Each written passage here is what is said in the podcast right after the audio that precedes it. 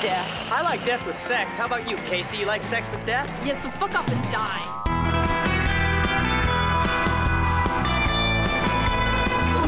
There'll be food and drink and ghosts, and perhaps even a few murders.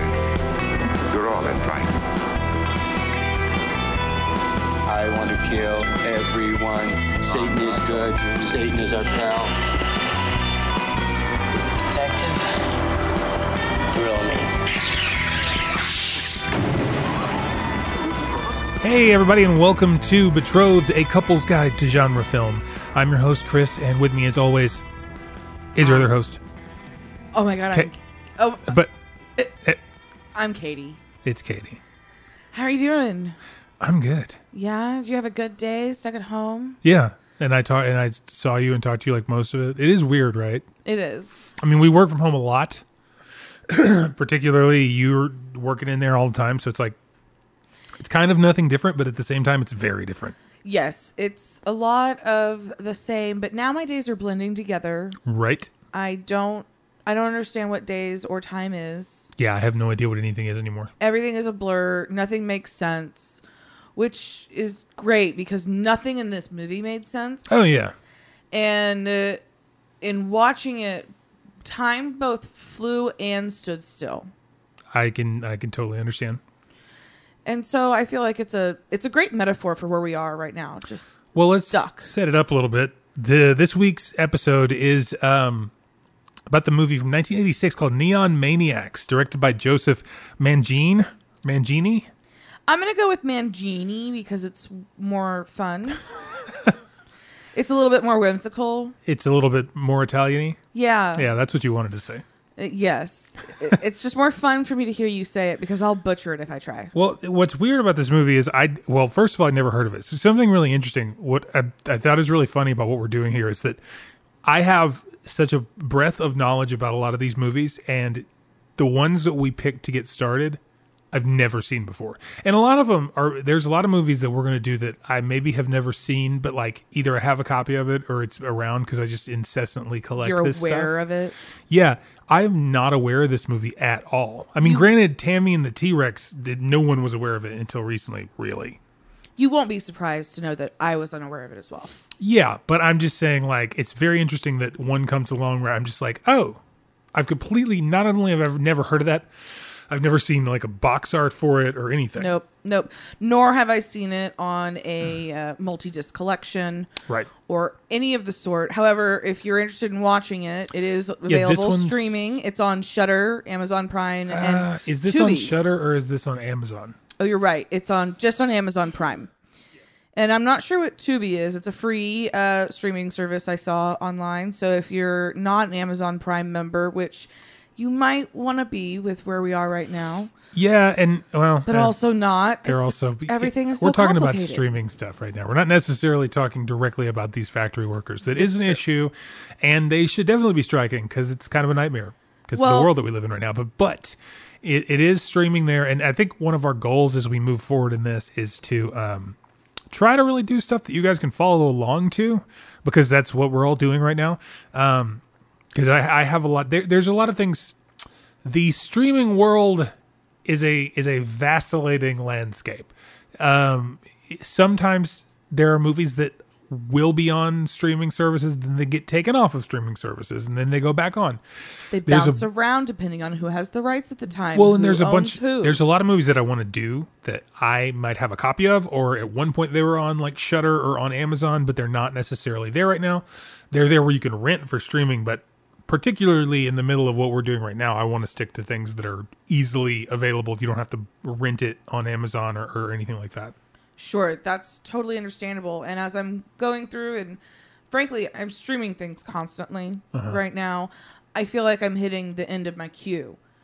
However, Oh, You're not. I'm I'm definitely not. You're hitting the end of your particular queue. Yes. You need to jump into my queue a little bit. I gotta switch up the algorithm somehow. I gotta shoehorn something in there. That's a good point. If you watch these movies along with us, even if you're not super into a lot of these genre y things, it's definitely going to fuck with your algorithm. And there, I will say, there's a few moments where I was like, oh, if you don't want to commit, say you're listening, you don't want to commit to the whole movie. This one, definitely has a couple shots I implore you to go find and and get a glimpse of. Yeah. It's worth, you know, searching to 8 minutes and 16 seconds. Well, and I definitely suggest that they watch this this one. I there there li- look, there are going to be some that are just like I'm going to try not to put too many slogs in here and I can't say that this is a slog because we haven't talked about it yet, but but if you want to jump into it, we can certainly get there. oh, I'm Do you want to I have a little bit of background on this movie before we get going.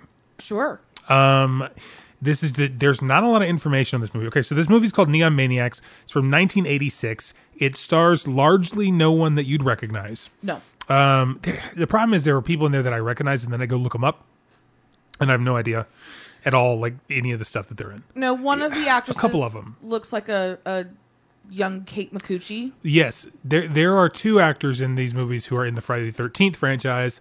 Um, I believe Steven, the protagonist guy, is in the fourth Friday the Thirteenth Is that why he looks familiar? I wasn't sure if he was Um, Which looked is the- familiar because he's just generic 80s. No, guy. no, no, no, no. He's in that movie.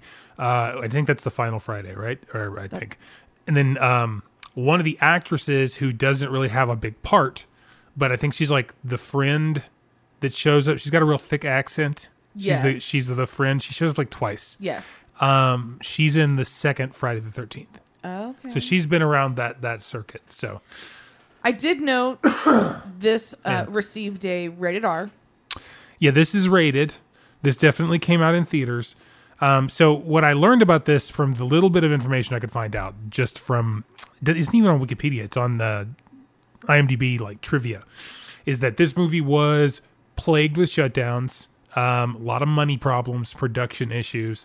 Um, they shut down like three different times, and um, from what I understand, they didn't get everything shot that was in the script, um, which explains a lot I heard this as well. and uh, they that's also why if you look in the credits there are multiple actors playing every one of the maniacs which it's kind of hard to keep track of all of the maniacs in my mind i kept keeping i had very specific ways to keep track of of each of them it is the same makeup every time yes but it's different um but there's different people in the makeup so that was one of the problems when they'd shut down production either somebody couldn't come back or they had other things to do or they were just pissed off and it, to be honest there's a lot of questions that are unanswered and we'll get into that and um no one wants to talk about it either people are dead or people are um just not interested in talking about it because they're so pissed off at how the production of this went.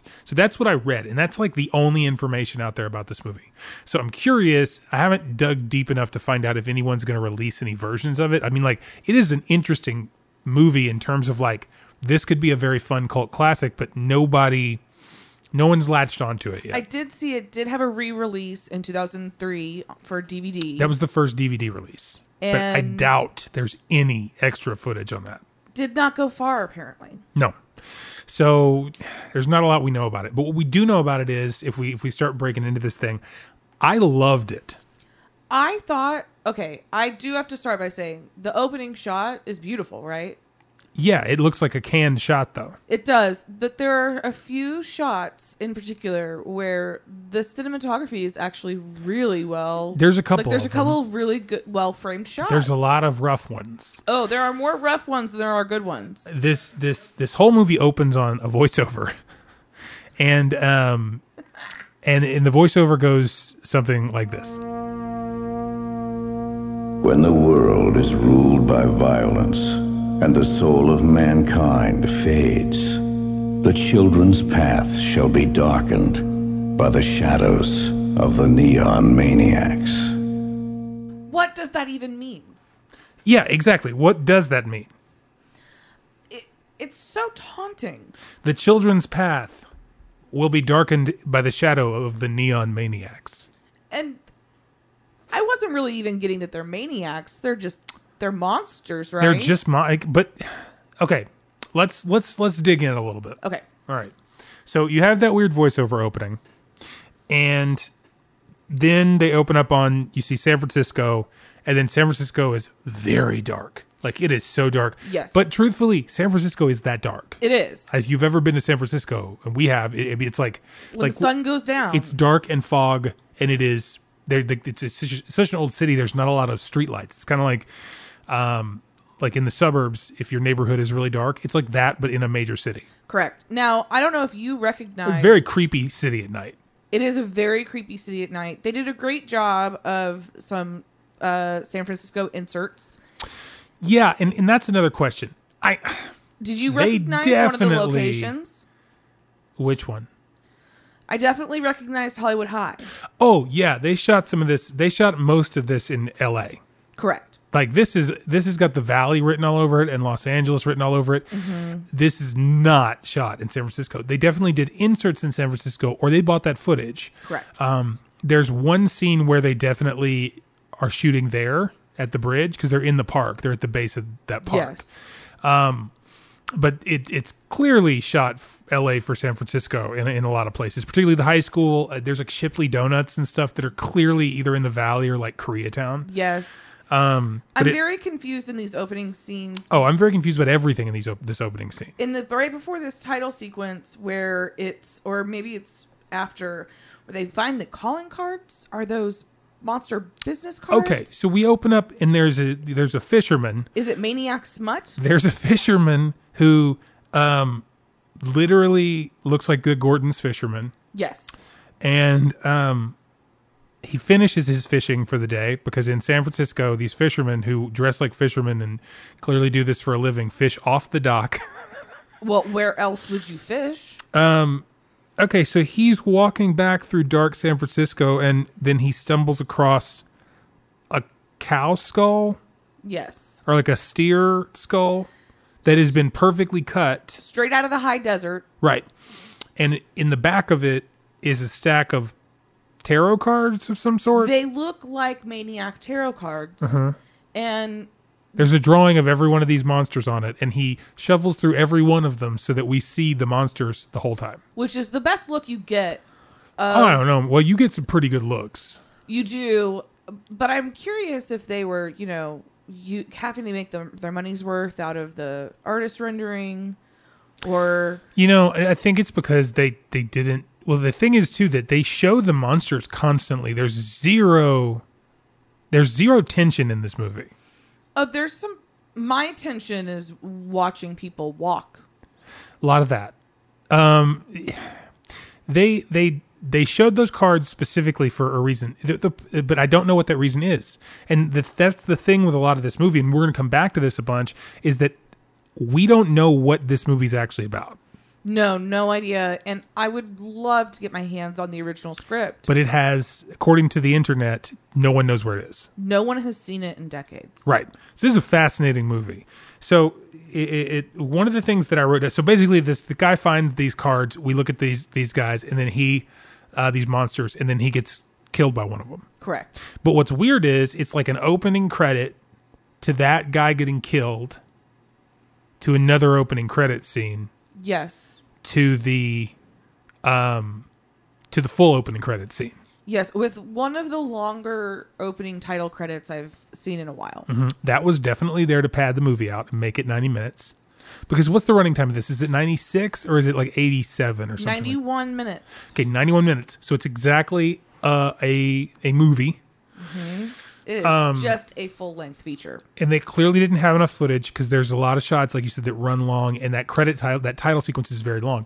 But what they also did there, they what did, I immediately upon seeing it was like that was weird, and then I was immediately like, they did not have enough footage because that's why they did what they did. So they open on the Golden Gate Bridge and the guy, and then they um they they show a couple of titles, Mm-hmm. and then and Neon Maniacs, like the main title. Mm-hmm. Then he gets killed. Mm-hmm. I believe this And is then how we it works. start a and new then they movie. start the title sequence after he gets killed. Yes. But they've already shown you the title of the movie. Yes. So it's like thing, title card, another thing, full credit sequence that goes on forever over a song. And let me tell you, the music in this movie fucking slaps. I like every one of these songs. I will tell you there's one song I don't like, but when we get to it, I'll tell you. Yes, there's one I don't like either, uh, and I think it's the same one. Um, Yeah, uh, just so you know, we watched this completely separately. So that's one of the fun things about this podcast is yes, we need to watch these movies separately, and we we watch them in different parts of the house. So we haven't talked about it yet, but I've been wanting to since we watched these. Oh, I've been itching. So we cut from there to now we go into the actual movie. Yes, and cue one of my favorite vans Oh yeah. of the 80s. so th- we immediately get that van, and then there's he the guy in the van screams at some punks. Yes. So it's like there was a weird drive-by punk bashing, and he didn't even say anything super negative. no, it's not too harsh. It's just like, "Mrrr." It was like, it's like screw you punks or something like that. and I was kind it's of. not even hoping- like like, I was I was thinking they were going to drop an f bomb, which happened later in the movie. Yes, It it, was does. jarring. and I didn't even write it down because I It was, was so like, I'm not even going Jarring, to dignify this f bomb. but it's the '80s and it happens in all these movies. It does, and we're not talking about the word fuck. No, Bill and Ted have a have a have a ha, has a very famous f bomb for me where I'm like, I love this movie, but as soon as they do that, it makes it feel gross. I was hoping that these punks were going to play a bigger role. In, Excuse me if you hear me drinking water. My voice, my throat is so dry. I uh, was hoping that these punks would play a bigger role in the upcoming scenes. However, we really kind of jump into it because partying in this van is Natalie, our beautiful blonde protagonist. "Quote unquote" protagonist. Yeah, I can't really tell who our main protagonist I got no idea. I have a couple of ideas of who the best characters are, but there's there's not a lot for her to do, I have a favorite character. and she's kind of a damsel the whole time. But, but the problem with it is, I think that they didn't shoot enough of her. I don't think they shot because, according to the internet, they left a lot of shit out that was in the script, and it clearly explained all of the whys, Sure. and they didn't shoot it. It doesn't exist. I think every piece of footage that's not a duplicate that exists is in this movie. That's how they got to the time runtime That's sad. because so much of it, it doesn't. So much of it doesn't make sense. But they clearly put everything they had in and had to shut down three times. So of course that's going to make it confusing. But they tried. In fact, one of the things I wrote before we get too much further is I would love to recut this movie because I feel like I could make a new, I could make a cogent, co, cohesive, cohesive movie out of just the footage that is there. Like it's like a, it's like literally driving me crazy because I'm like, boy, if you just maneuvered this this way and massaged this, It would be a different movie, and there might be some neon in it. you could tell the story exactly. And and also if you read the the what the movie's about, like the synopsis, it doesn't. None of that's in the movie.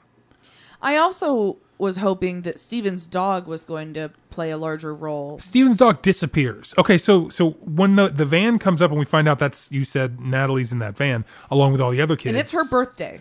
and they it's, it's her birthday, which I didn't realize until you just said that. Mm-hmm. They were celebrating. That's why they're out in the van. Okay, they're going to the park, They're going to the park to celebrate her birthday. That's where they're. That's why they're going to have a, pa- a party. in the and park. it's a and it's a it's your it's your average crew of eighties um, people in a, uh eighties teenagers. yes, They all look forty five. yep. But you know what? The more we watch these 80s movies, and, and I, I love these 80s horror movies, I want to think um, 80s horror movies, like fully mumbled.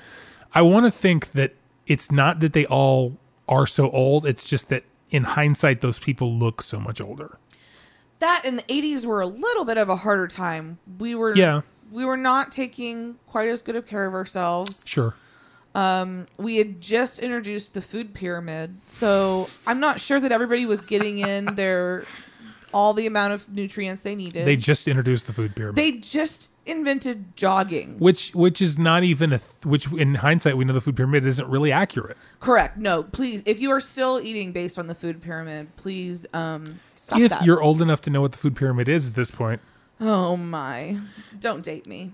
don't yeah no seriously don't um they they pull up and and i'm just trying to think of a couple of things that stuck out because one of the hard things is following through this movie It is. So they they've got to go get some beer. yep and there's a, a line where a character says give me five dollars and he goes five dollars what is this this is beer not champagne Oh which my. makes me want to go what did champagne cost in the 80s i mean i know i can get some cheap shit Maybe they're drinking the champagne of beers. i guess so what did beer cost in the 80s like if they were gonna buy like a like a like a case I would guess somewhere in like the 250 to 350 dollar range. We'll have to We'll have to look that up. You know what? We'll have to ask my parents. My parents would know. Yeah, your, your parents will be. my in the parents 80s. are old. They, my, they've reached that age where they know how much anything costs at any given time. Oh, right.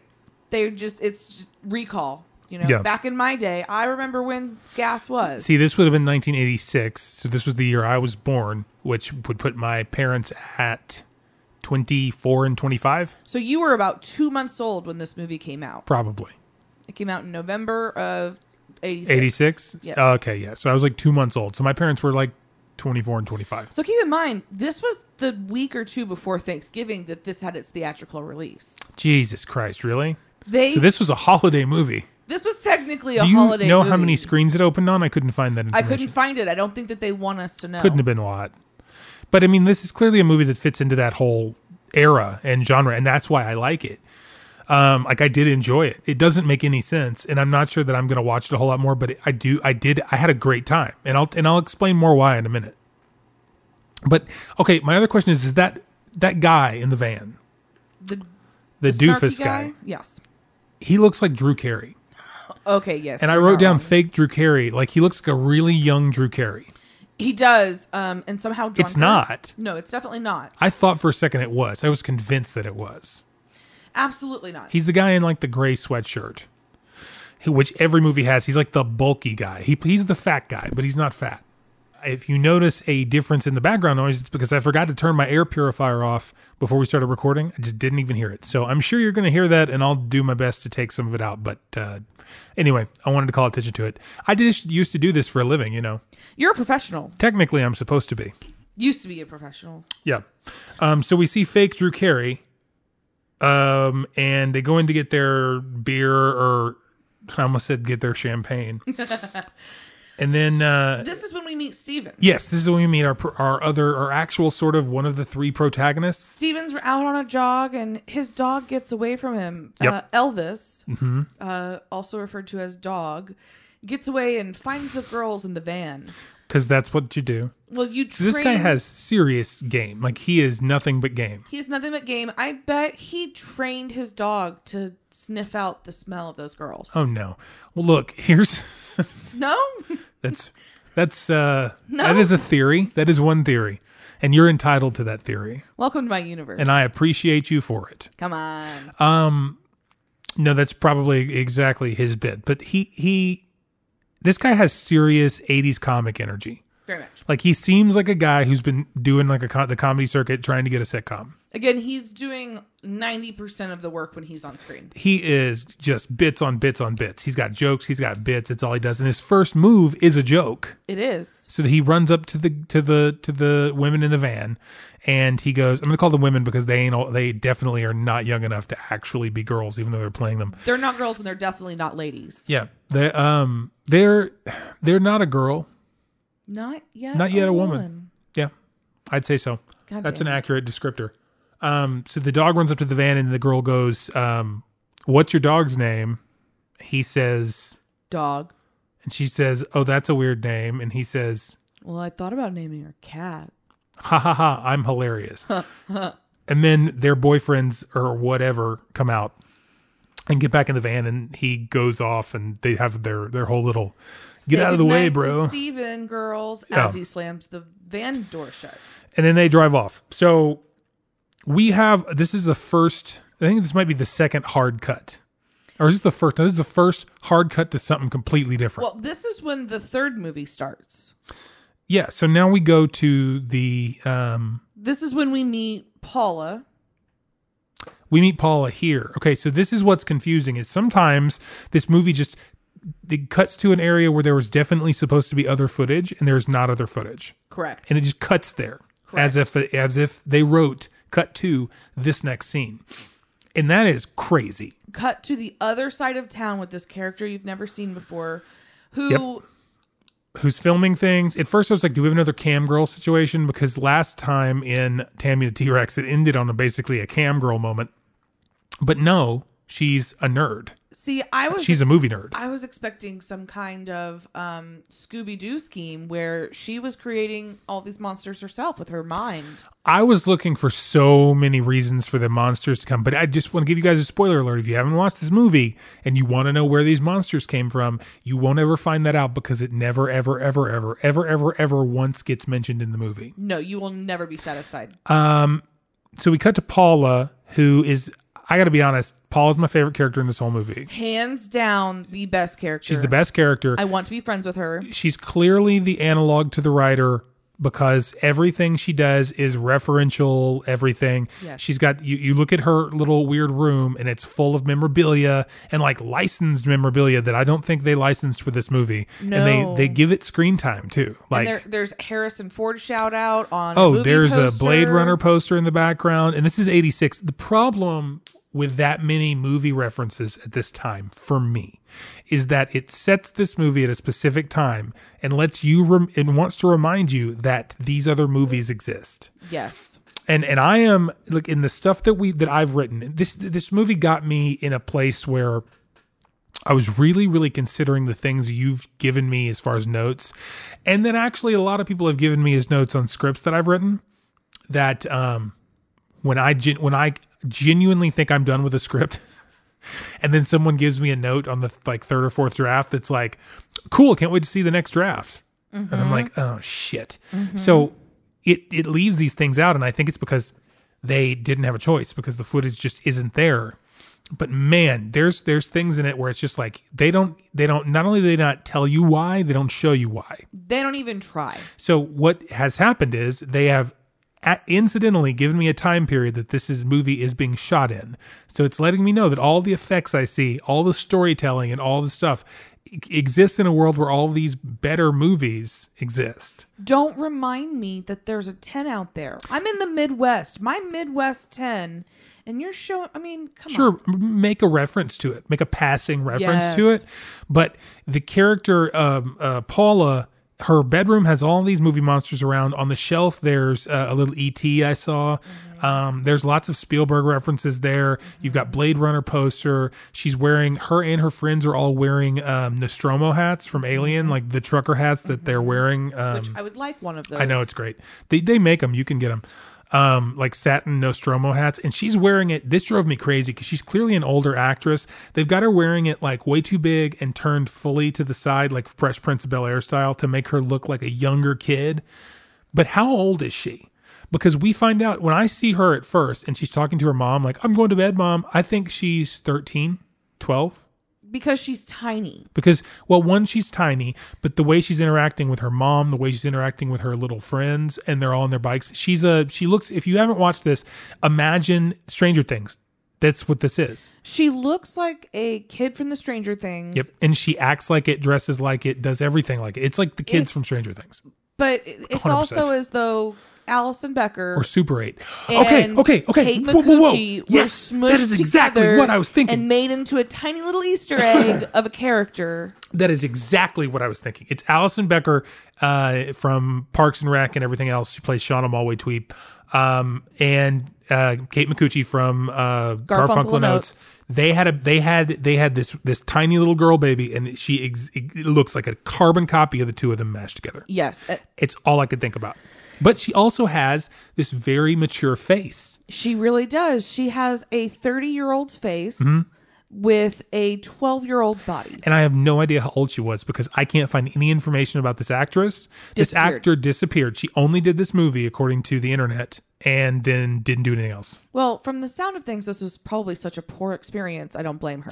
Yeah, so she she disappeared, but she's one of the best actors in this whole movie and she I thought she was great. The problem is I really wish I knew how old she was because she's like she's she looks like a little teeny tiny teeny tiny girl in the way that the way they dressed her and the way that she she looks that way in a way that like porn actresses who are supposed to be playing little bubbly teenagers look like that. Well, you know what she I mean? has Like itty bitty body, big head syndrome. yeah, so it's like they can play these little tiny people, but like in not in a way that's actually believable, but in a way that's Kind of like, like, Anna, gross. Anna believable. Kendrick, and that like you're itty bitty, you Or, look I like you're in guess, high school, but in a then way- those bazungas tell us a different story. in a way, but the, like if you see this actress who plays Sophie, actor who plays Sophie, from any angle, she looks a different age. Yes. Like every every angle is something different. So uh, when you get kind of past that, and they've got her really um, kitted up with the way that she dresses and everything, but it's all these movie references with her. She's clearly like some sort of filmmaker. and she's got to go to bed because she's got a big day tomorrow. Right. Her and her friends are making uh making a movie. She's got her little video camera. And none of this is really outlined, but you kind of have to just infer it because they're they clearly left stuff out. Because she goes to see her friends. And there's a lot later. she does, but there's a lot of visual storytelling in her room. But we're looking for it. I don't know how much of it was I feel like there are things that might have gotten attention drawn to more. You know what I mean? In terms of her storytelling, but like they did the only character they were able to develop was this one, and I think it was an accident. Someone in production just brought everything they owned Yeah. to set this day. It's all it's all current memorabilia of the era. yes. But from here we go back to the park where Right. our van party is happening. Right.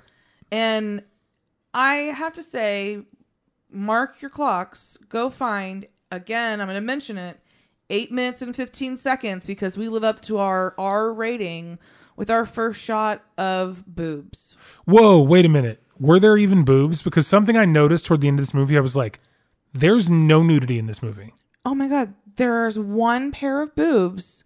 And I marked it because it was the only pair of boobs. Th- In my opinion, this one shot of boobs of these two characters making out in the forest is the only reason this film got a rated R. Is it the one is it the guy who is getting blown standing up? Yes. Okay. I didn't see that nudity. I might have written something down, but that's the only nudity in this entire movie if that's the case. Also, I made a note. There's very little actual blood, We're talking about we we mentioned before like gore. one of the friends, the friend with the curly hair who is uh pushing uh our main character Natalie along and and bugging her pops in and out a little Is bit. it that you want to say this line that I want to know if it's the same one I wrote down? So the very first line, and by the way, if you hear barking on one of our dogs, we have a puppy who's what eight months, 9 months. nine months, and he does not like being in the crate and still hearing us from the other side.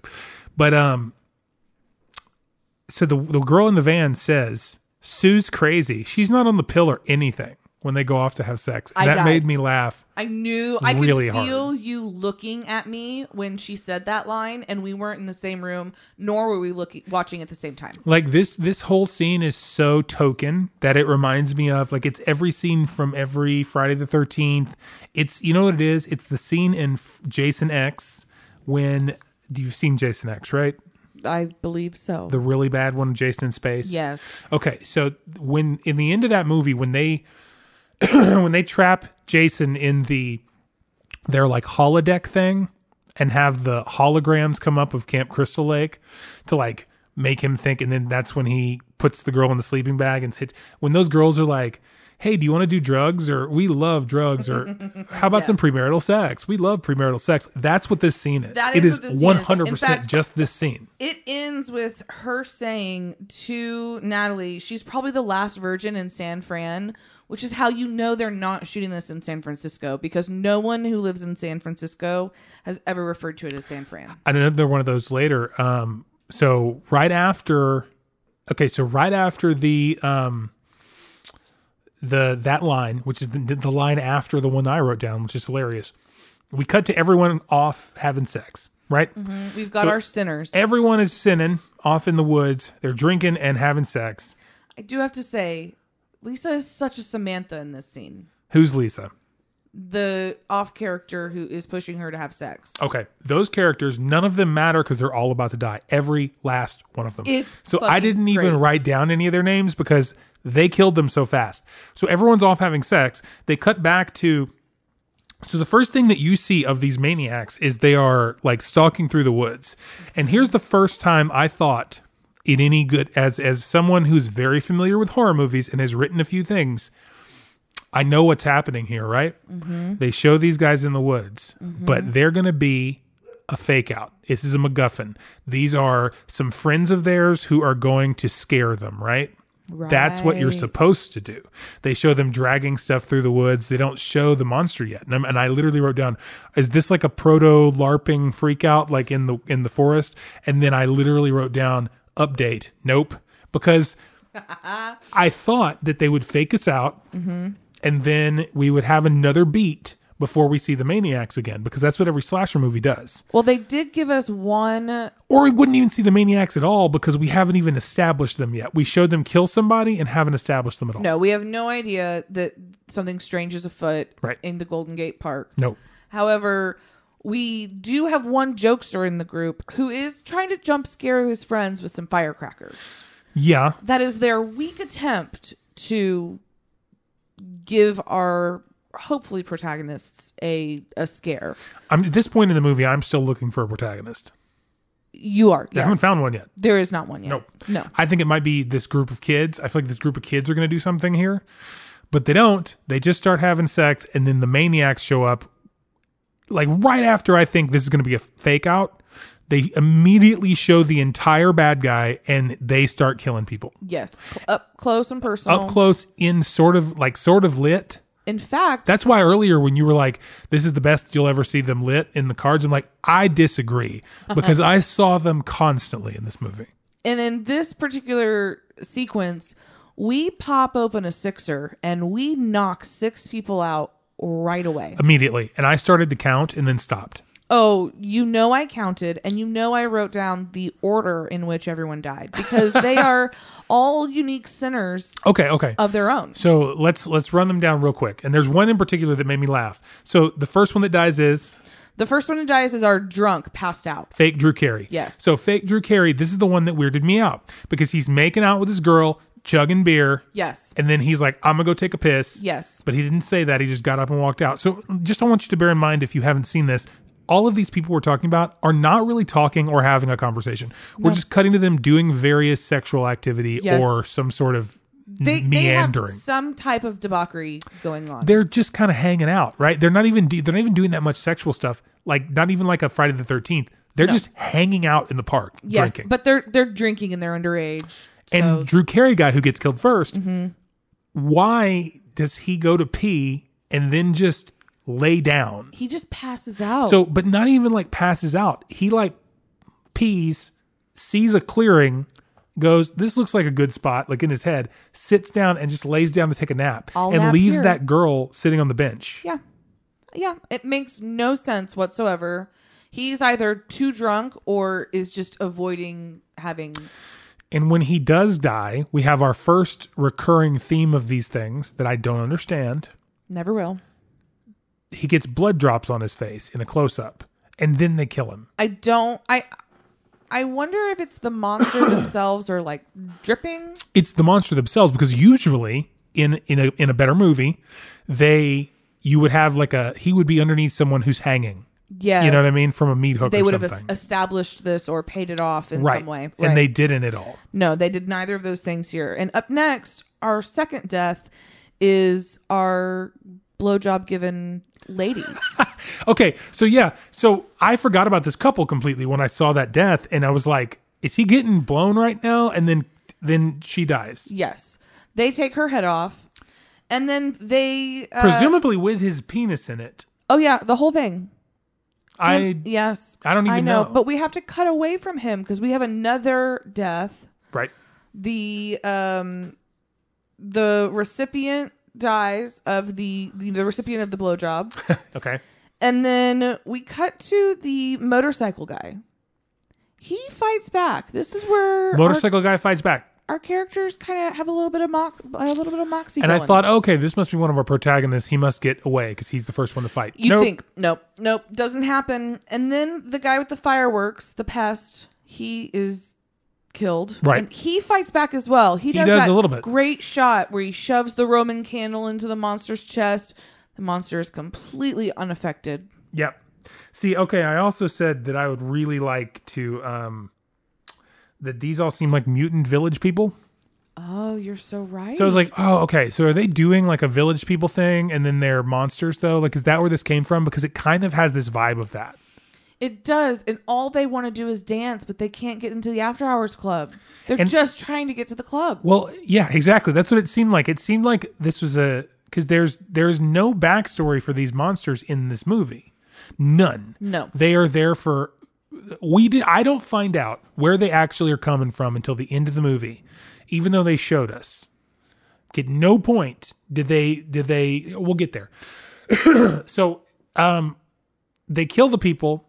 We cut back to um uh what's her name? Natalie in the van and she's listening to the radio the second clue of when of this is not in san francisco because the dj on the radio says frisco yes.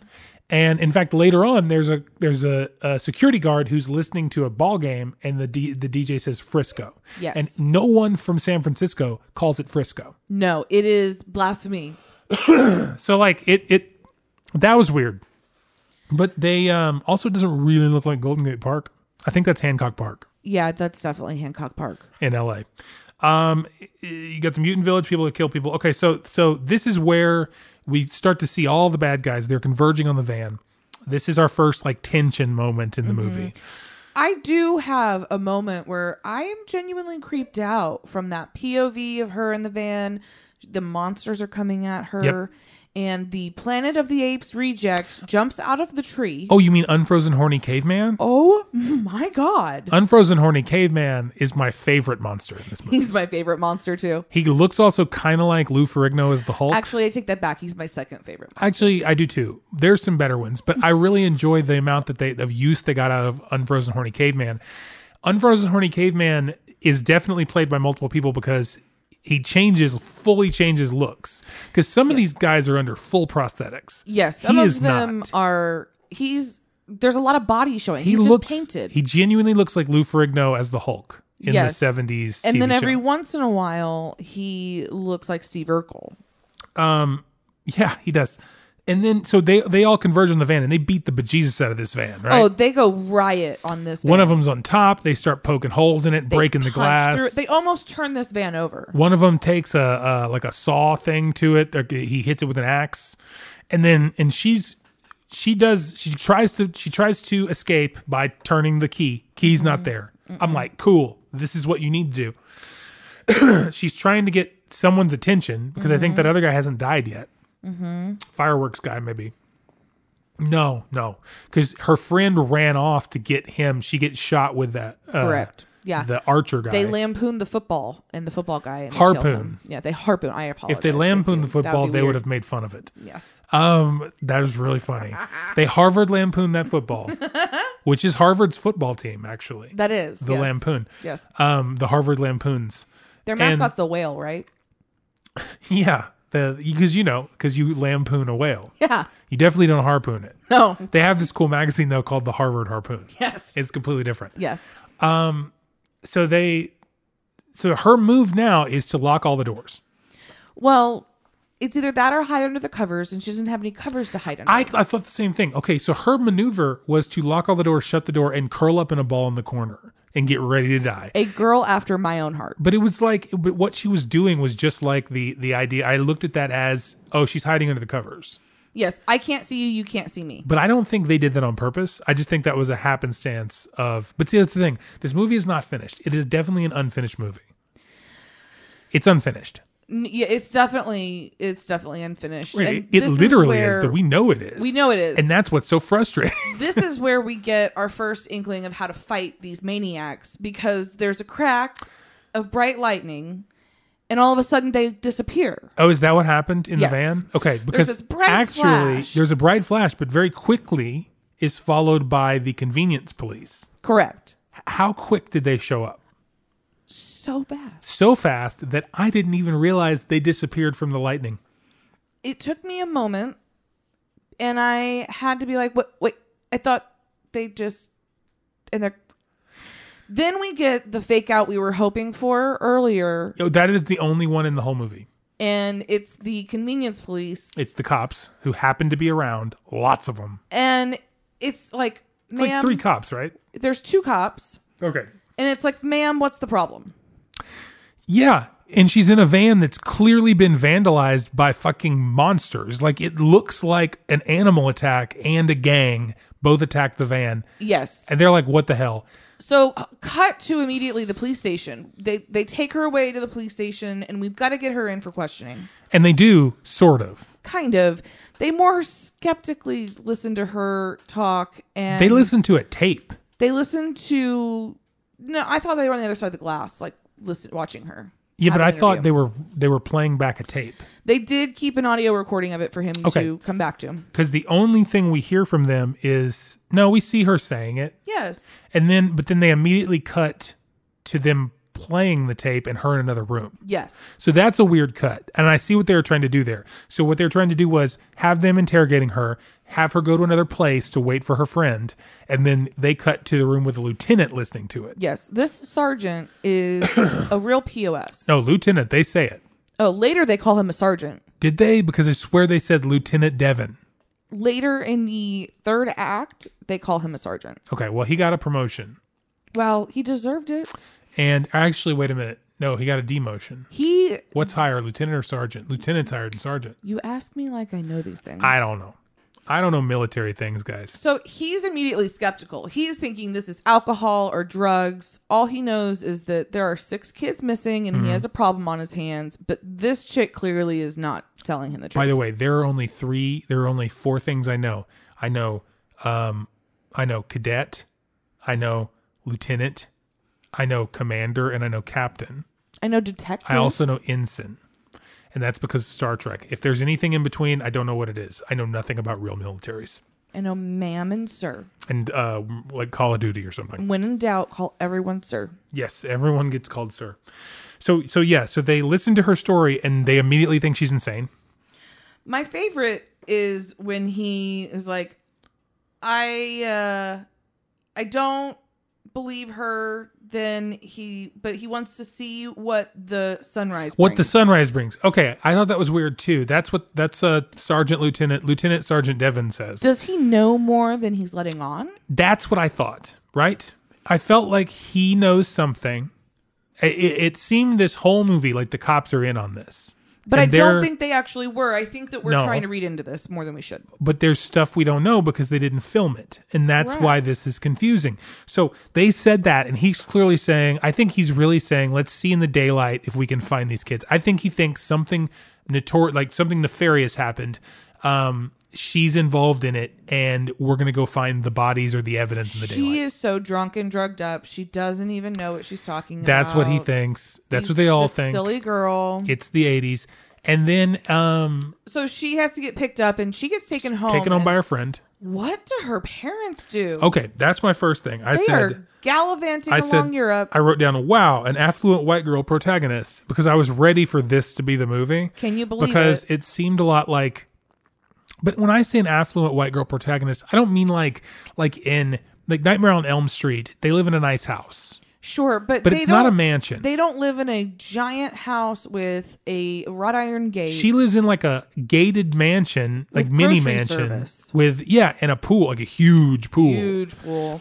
And Which- her parents are all going. They're, Yes, they just they're in left Europe. Paris, and they just got to Rome. Yep, she, she has her full on uh So she's in the mansion all by herself. Yeah, listening to the most technologically advanced answering machine I've ever heard because it didn't just go like Hmm. like okay, so in the eighties there were these things called answering machines. It was voicemail before that Analog was voicemail. that was on a cassette tape. And um, a little tiny mini cassette tape, which I miss mini cassette tapes. Oh my god, they weren't they so precious? I love mini cassette tapes. And you could I had use your pinky to rewind them. they were teeny tiny, but the little mini ones, yeah, the they micro were ones. too small to use a pencil to rewind. I wanted them all the time because I wanted to be a spy so bad for like a minute when I was a kid. Mm-hmm. Anytime I thought about spy stuff, I wanted to be a spy for that moment. Sure. Mm-hmm. Kind of like how I also wanted to be a paleontologist and a whole bunch of other shit. or a music magician. but I almost said musician. I was like, well, I've kind of tried that and You gone do do off. and that. on. I do that sometimes. Um, and yeah, or a magician or whatever. But the, but I wanted I had those little mini tape recorders, the little micro cassette voice recorders, you know Sure. but uh, but um and i used to play with answering machines that had those in them but i've never heard one do like a full-on star trek like whoop sound I was so distracted by the sound that this answering machine me made. too In fact, I want to record this sound and make it my new text message sound or my new voicemail sound. Okay, well, you know what we're gonna do? I'm gonna play a little clip right here of of that the answering machine. Also, you can hear. uh, I'll I'll put the whole clip in of the answering machine and her. We're gonna end up playing a lot of clips from this episode because I don't necessarily expect that you're gonna watch this. I hope you do because it's a good time. Um, it's confusing. Don't try to pay attention, but it's a good time. So I'm gonna put a clip in here of of that weird answering machine so you can hear the noise. Hi, darling. Hal and I are having a wonderful time. We left Paris last night, and you can now reach us at the Rome Carlton. We'll see you in a few weeks. Oh, don't forget your dentist appointment next week. Hugs and kisses, sweetheart. Bye. And I love the sound that answering machine makes. She considers calling her parents back. She con- con- contacts the operator. However, she says "fuck it" apparently and just Right. quietly hangs up. and then goes puts on her bathing suit she's going to go to the pool by herself at night And this, I can relate. but she just experienced this insane trauma and she's like i'm going to go outside by the pool Yes, I'm gonna go swim in the dark where I can't see. she watched her friends get murdered This is where we have the actually next actually it's unclear i'm sorry to cut you off it's unclear how how much she saw I don't know how much she saw. she We would- saw the monsters She definitely saw the monsters and she knew her friends were just gone because they had guerrilla warfare mentality where they took everything with them. you know what and her friend who got shot with the arrow ran off before Yes. she saw it so Yes. she was to the other side of the van when she got hit with the arrow Yes. okay so she just thinks her friends disappeared or something bad happened And after talking to the police, she's convinced that maybe she's crazy. right She maybe they are Okay. She, maybe this didn't happen. I maybe she's feel- blowing things out of proportion. I feel like that you just massage that into being because that kind of is what would make the most sense. So I'm try. going to go with it. I try. And I think a lot of the things, a lot of the assumptions we make in this episode are going to be based on us just sort of putting the pieces together of what we can like this movie's a mystery not in that like there's a mystery you need to solve but like the plot is a mystery This movie is kind of like a jigsaw puzzle and you're missing a third of the pieces. yes So we took the other pieces of a puzzle and got all of them wet and now we're smushing them together. Yeah. Well, and what's funny is there is definitely a um there's a first, second, and third act to this movie. They- it there are has acts in it this has movie. Mm-hmm. it, it has three acts, okay? And an epilogue and a prolog The problem is each one of those acts is missing big chunks. Huge. And so they don't connect. And even within the act it doesn't always connect. So this is the next scene where we have a really beautiful shot. This shot of her derobing Yep. and walking to the pool. And I immediately thought we were going to get boobs here. Or at least uh, nude skinny dipping. Like I thought we were going to get a butt Something. or some boobs something. because this is what you would do in this movie. In the I was 80s. hoping for full bush, but it, Yeah. clearly it did not deliver. You're not going to get it in this movie. And this is where we first get a sign that these maniacs, and I'm still waiting for them to be maniacal, Right. They've done they've done nothing but be stalky monsters. creepy, stalky, slow monsters, our favorite unthawed. The what did you- United Nations of Monsters. Okay, this is the first time that we find uh find out how horny unfrozen cave un, horny unfrozen horny caveman is. because he's watching her in her moment Yep. getting un unrothed, Yep. and it, he's about to grab her, and then she dives into She the dives pool, into the pool. and then he creepily watches her swim. he watches her for a while and then he doesn't make any movements. But see, here's where it gets confusing. because then she gets up onto a raft Yes, she jumps on the donut. and lays back and closes her eyes. Yes, And at this point, the blood drips happen on her fa- forehead, just like fake Drew Carey. yes. And you think uh, that that caveman's going to get her, Oh, he gonna get her. except for the part where I wrote down this is a dream sequence. And, you then know, as soon as the blood rain started, I went, "Yep, it's a dream sequence." And then guess because it starts raining blood yes. with the blood drops. And she can't get out of the pool. She's trying Freaking out. For some reason, apparently blood messes with the buoyancy of what I'm Exactly. presuming is her saltwater pool. Exactly. And she can't get out. and then guess what happens? She wakes up. She wakes up in the same position we left her, but it's raining. It is actually it's raining. actually raining. And you do know that I wrote down with a star next to it.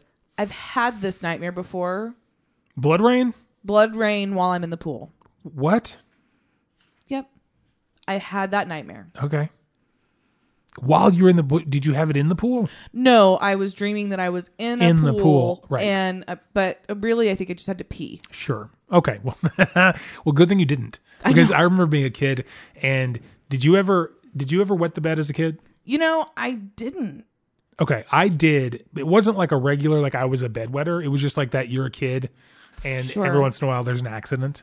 I am famed Because in I know my- some people are bedwetters a- as They a are, kid. and, and sometimes it's psychological, Yep. sometimes it's sensory. There are Trauma-based. several reasons and legitimate reasons, and it's sometimes it's totally okay. yeah, but I just wasn't one of those kids. I had a couple of times where it happened, but it would be in my dream. You had to go. I had to pee. pee, and I would just start peeing somewhere like in a Yes. bathroom, and then wake up and I'd wet the bed. See, it takes two or three of those dreams, and then I wake up and it's oh my god, I have to go. See, one time I remember specifically, I was in my dream. I was in my grandmother's bathroom, and we're at my grandmother's house in Louisiana. And I'm in this old bathroom, and I've got to pee. And uh, I used to go. Side story: I used to go in my grandmother's bathroom, and this is the time when I wanted to be a scientist. I wanted to be everything as a kid. Mm-hmm. Um, when I wanted to be a scientist, and like a like a like, but like a sci-fi movie scientist, and make concoctions. I was Bill always Nye. making I was always making concoctions. That was my thing. So And, were you uh, wanting to be a witch or a scientist? a little bit of both? Mad scientist, I think. And um, I slash businessman slash paleontologist slash uh karate, like ninja for a little while. Superhero? Um, never really superhero Oh, so much. Maybe if I could be like Wolverine or something, Mm-hmm, or a Ninja Turtle. Raphael in particular, yes, ninja. because he's cool but rude. Yeah. Um, You and- gotta have some wit. but yeah, you know, I mean, well, when you look at him, I like cool but rude. Michelangelo, he's a party dude, and I I don't know that I can hang with that for like a long time, especially not at this age. It's exhausting.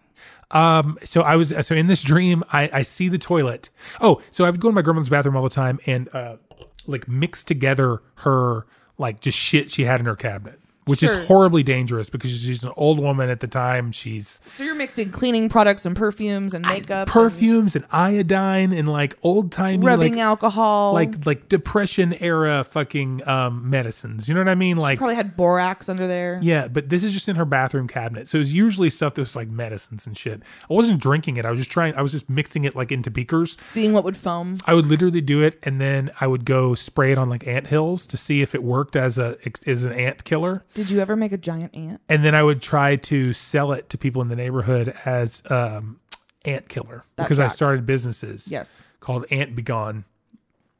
Cartoons fucked me up because that made it po- seem possible to Sure. do that. But yeah, of course it killed the ants. It was a bunch of fucking chemicals that I Hello? Oh. found. It was basically like bleach. Of course. Uh, I'm lucky I didn't die.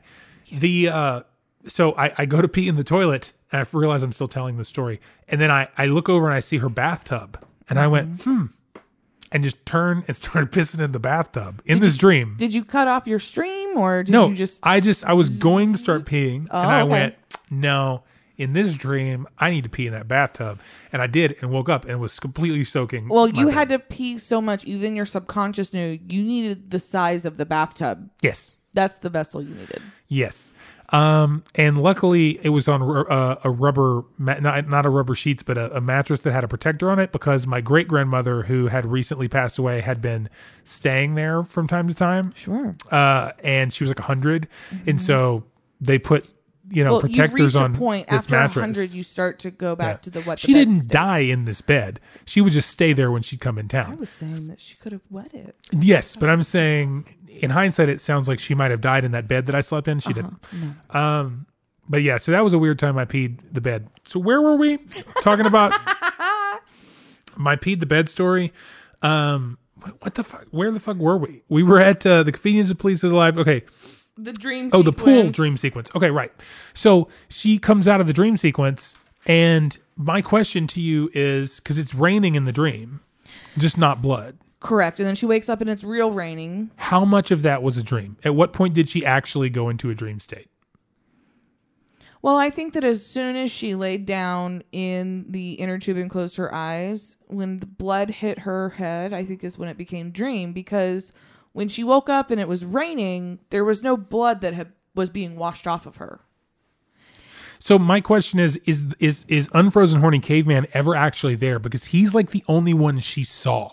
She No, I think that She saw a he's couple, I there. guess. I think he's there because he's whacking it in the bushes, Right. And that's and then the rain happened and then that's and why then he, he went. has to like disappear. So that's our but but here's I the am thing. so confused because they are so slow when they're stalking their prey. However, they are so fast when at it the rains Inkling of a rain. or water in general. Yes. But but the other thing is they and it's inconsistent what happens when they get wet.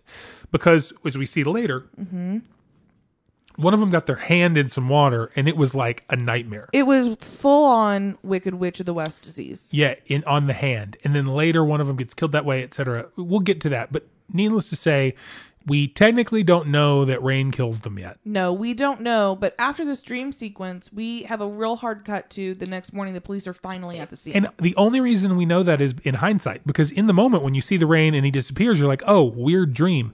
You don't think for a second he must have gone away because of the rain.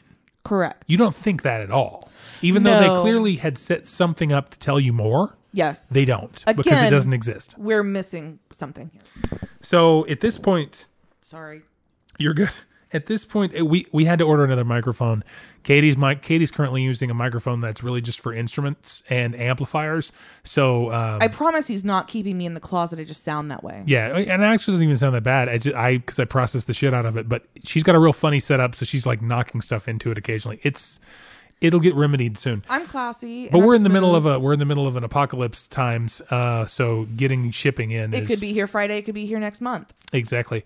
Um, so they Police are investigating the park and they're finding the slime and goop and everything. Yes. So we cut. Okay, this was I wrote. This was another hard cut. The pool dream cut hard to a slime spoon.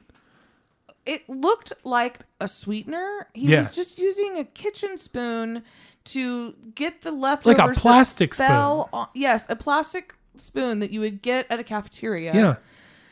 And he's spooning this green slime into a Ziploc baggie. Right. To be a sample. And it looks like someone who doesn't want to waste their good leftovers so they dropped in the ground.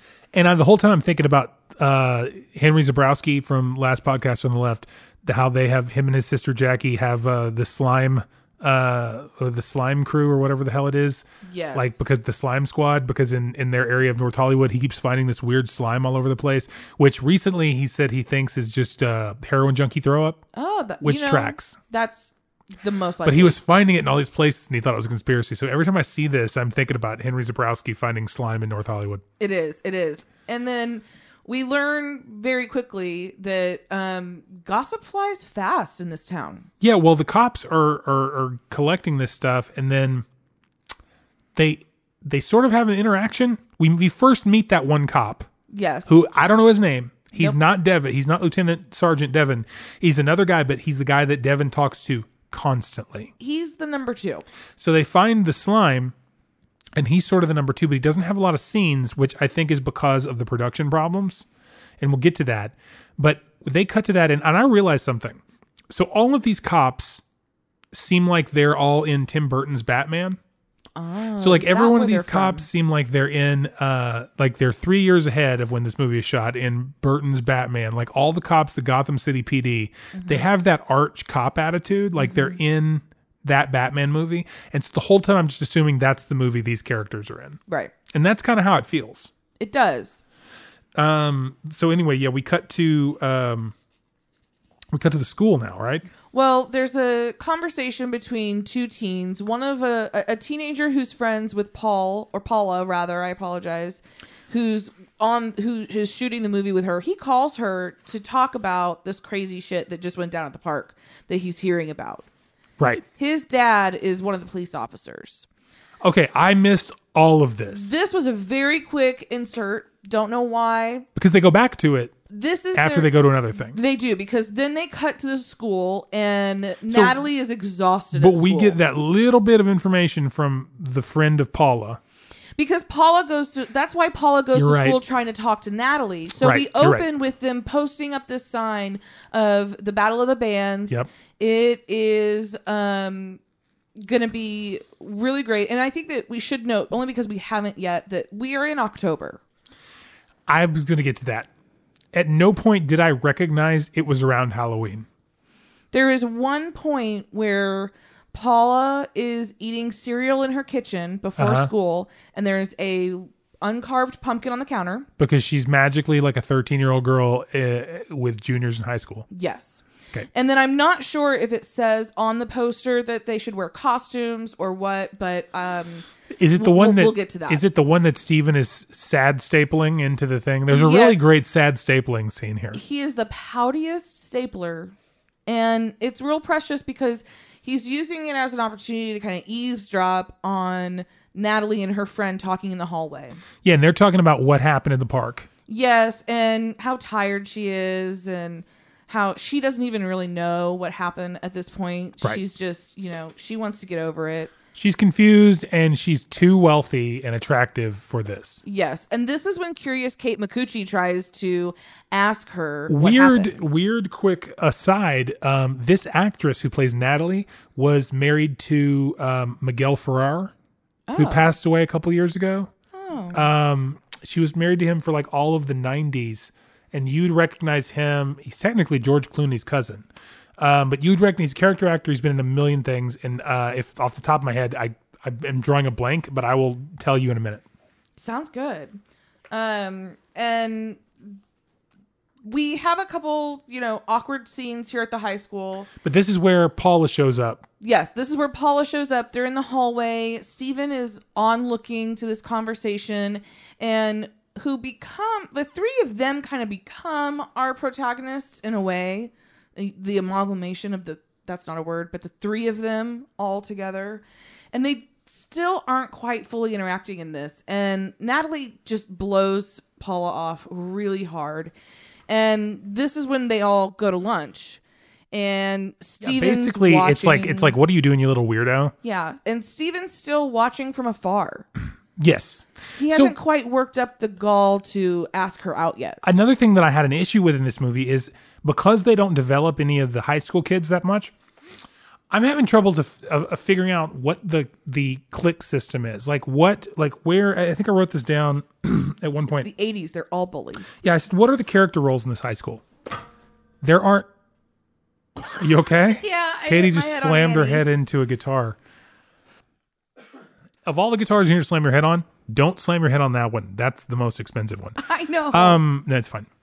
Are you okay? yes, I'm good. She's more resilient than I am. To be fair, if you had done that to any other guitar, I would have immediately asked you if you were okay. But my initial honest response, and this is where we come back to this being couples therapy, I was more concerned about that guitar. Did you immediately think, moment. Annie, are you okay? And for those listening, you No, I should know didn't. I call this guitar Annie because It's a St. Vincent uh, signature music, man, if anyone cares. Annie, are you okay? so yeah i'm trying to figure out the the like cast like the click system in the school because like so is natalie natalie's clearly like a popular girl Well, she's hot and wealthy, so what else is she going to be? she's a popular girl um steven we don't know enough about him yet but at the same time he's No. been shown to be a like a like they made fun of him but he's snarky, so that means he has to be somewhat of a nerd. but he, we find out he's the art he's like artsy uh in touch with his like Band, like, emotions a rocker side. guy. yeah he's like songwriter guy he's like smooth rock, new wave guy. but they don't put him in any sort of box no, and wh- which is weird because Steven can't be boxed. Yeah, but I'm but the I'm looking for I'm really looking for stereotypes in a movie that is supposed to be Yes, this is this girl's character, this is this guy's character. And the problem is they killed all of them. they do. So like they set you up with all these stereotypes, killed every one of them except for one. So we spend this entire movie with just the final girl. Anyone who has some type of um, peg leg or limp or eye patch or whatever it may be for the Yeah. writer's world is immediately killed, Yes. leaving you with everyone who they did not develop. Yes. And we do get one great character here who does not come back to the Is his film. name Gene? Yes. I love this character. He's he I thought this guy was a was it was he's the oldest character playing a teenager in this whole movie.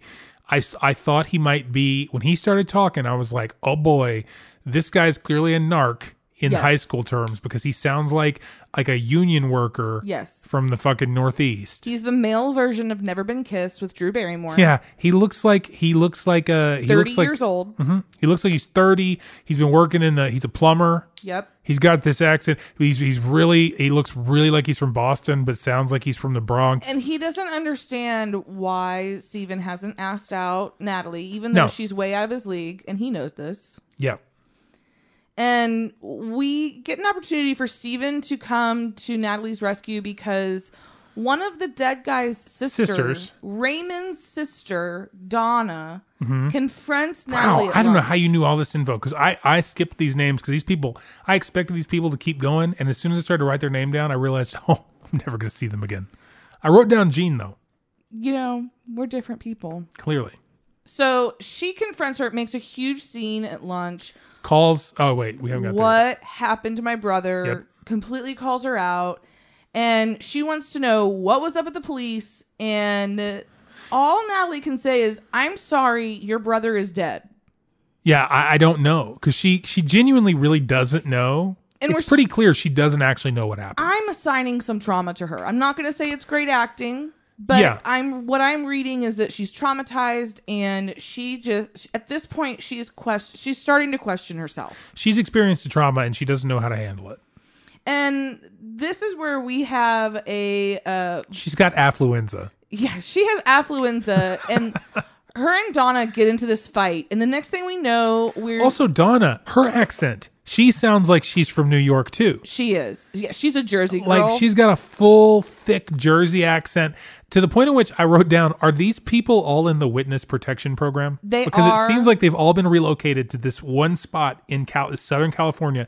They were told it was From New uh, Jersey. they were told it was San Francisco. Yes. and that's the world they live in now. yes, and they also, as a, out of a courtesy, were given the opportunity to repeat high school, Yes, even though they're all in their thirties. hundred percent. And after they get into this fight, we learn that Natalie gets kicked out of school via a voiceover. Out of the best interest for the school and for her, they're going to suspend her until further notice. And it makes no sense because she's done nothing. She did nothing. Donna attacked her. Donna attacked her, and then, but at this point, Steven jumps up. This is where Steven gets involved. Yes. So Steven runs to her rescue and immediately gets called an F word yes. um, by Donna, yes. who I was like, whoa.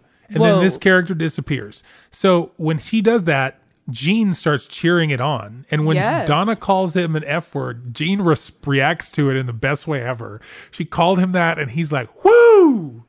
they cut to him when she hit that hard F yes. and like and went and he went woo and Jean was all of us when she dropped that maggot. i was so excited maggot i was so excited just for full reference katie said that with an m um for full reference gene at this point i'm like i'm so excited we're gonna get more gene and we never get any more gene We don't get any more Jean, which I'm sad about because he doesn't even die. no He's just gone. he might have at the weird ending thing, Maybe. but- We'll see. so at this point they cut back to um We get to go back to Paula. we go to paula so paula gets on her bike Now we know what Paula had for her big day the next day. Yeah. She's riding her bike, and this is where her and her friends meet in the cemetery to shoot a movie. right And it's some type of Dracula damsel, generic thing but that kids really would they're do. just establishing that she can shoot. Her camera equipment works. Yep. She It's is su- it's it's straight eclectic. up a scene Uh, out of Super Eight, It really is. and she's talking to her friends about she's still they're talking about this this weird thing yes. with the high school kids, and they talk about okay, so this is where I get confused as to what happens next. So they've got this. I just started really writing down things I liked about them, like. I think this is very Stranger Things and very Super Eight, and then I this is where I really started talking about the uh, the Nostromo hats. oh, it's a great one. And I think that part of what you're picking up is that it, as part of like Super 8 is a great reference because there has a little there is this little bit of a home shot quality to it. Well, and I w- but what I mean by that is is that these characters are like the kids in Super 8. So I'm expecting these kids to get involved. It's going to be like a Goonies kind of vibe, like an Amblin thing, you know, like Mm-hmm. the a cops full aren't on on board, so these kids are gonna save Steven the day. Spielberg Amblin thing, and none of that happens. No, So the these these kids are not important. All of her none of her friends are important from here on out. Mm-hmm. Because at this point she goes away. She's done for the day, right? yep. And This they is when we go back to Natalie immediately after, Yeah, we immediately cut from this little bit of them talking about Golden Gate Park. and clearly there had to have been more to this section of them that they just did not shoot because we go back to Natalie where she receives a phone call of someone's parents harassing the hell out of her about Yeah. their daughter. Oh, 100%. And and this is the other thing that I'm concerned about is this is when you learn that Natalie's been expelled Mm-hmm. and uh or you know asked to stay home, Mm-hmm. whatever that means, uh because the, the clearly the um natives are restless. It, I can't understand did, were you able to pick up on um the timeline in this movie because I don't know how long time has been. So I think that this is just later that afternoon. This is still the next day. everything seems like later that afternoon in this movie. So I think So, this movie takes place over the course of three days. okay, that's the thing. It seems that way, but the way they play it, it, it takes coast over like a week because there there's these areas that should be space that don't exist in their time frame, like the way they cut it together. But the way it's being acted is as though it's been a couple days. Sure. So, um, because why would what's his butt be doing deliveries later the same day when they were at school? Well, so it's not long after that because he's home noodling around the guitar and his Yeah. sister comes in and dad needs help because a delivery guy's out. This is a different day. She wants to go shopping, so he decides to del he has to go deliver groceries, but he makes the best out of it because Yeah, he but I'm going notices to that assume she's on the list. But I'm going to assume this is Saturday.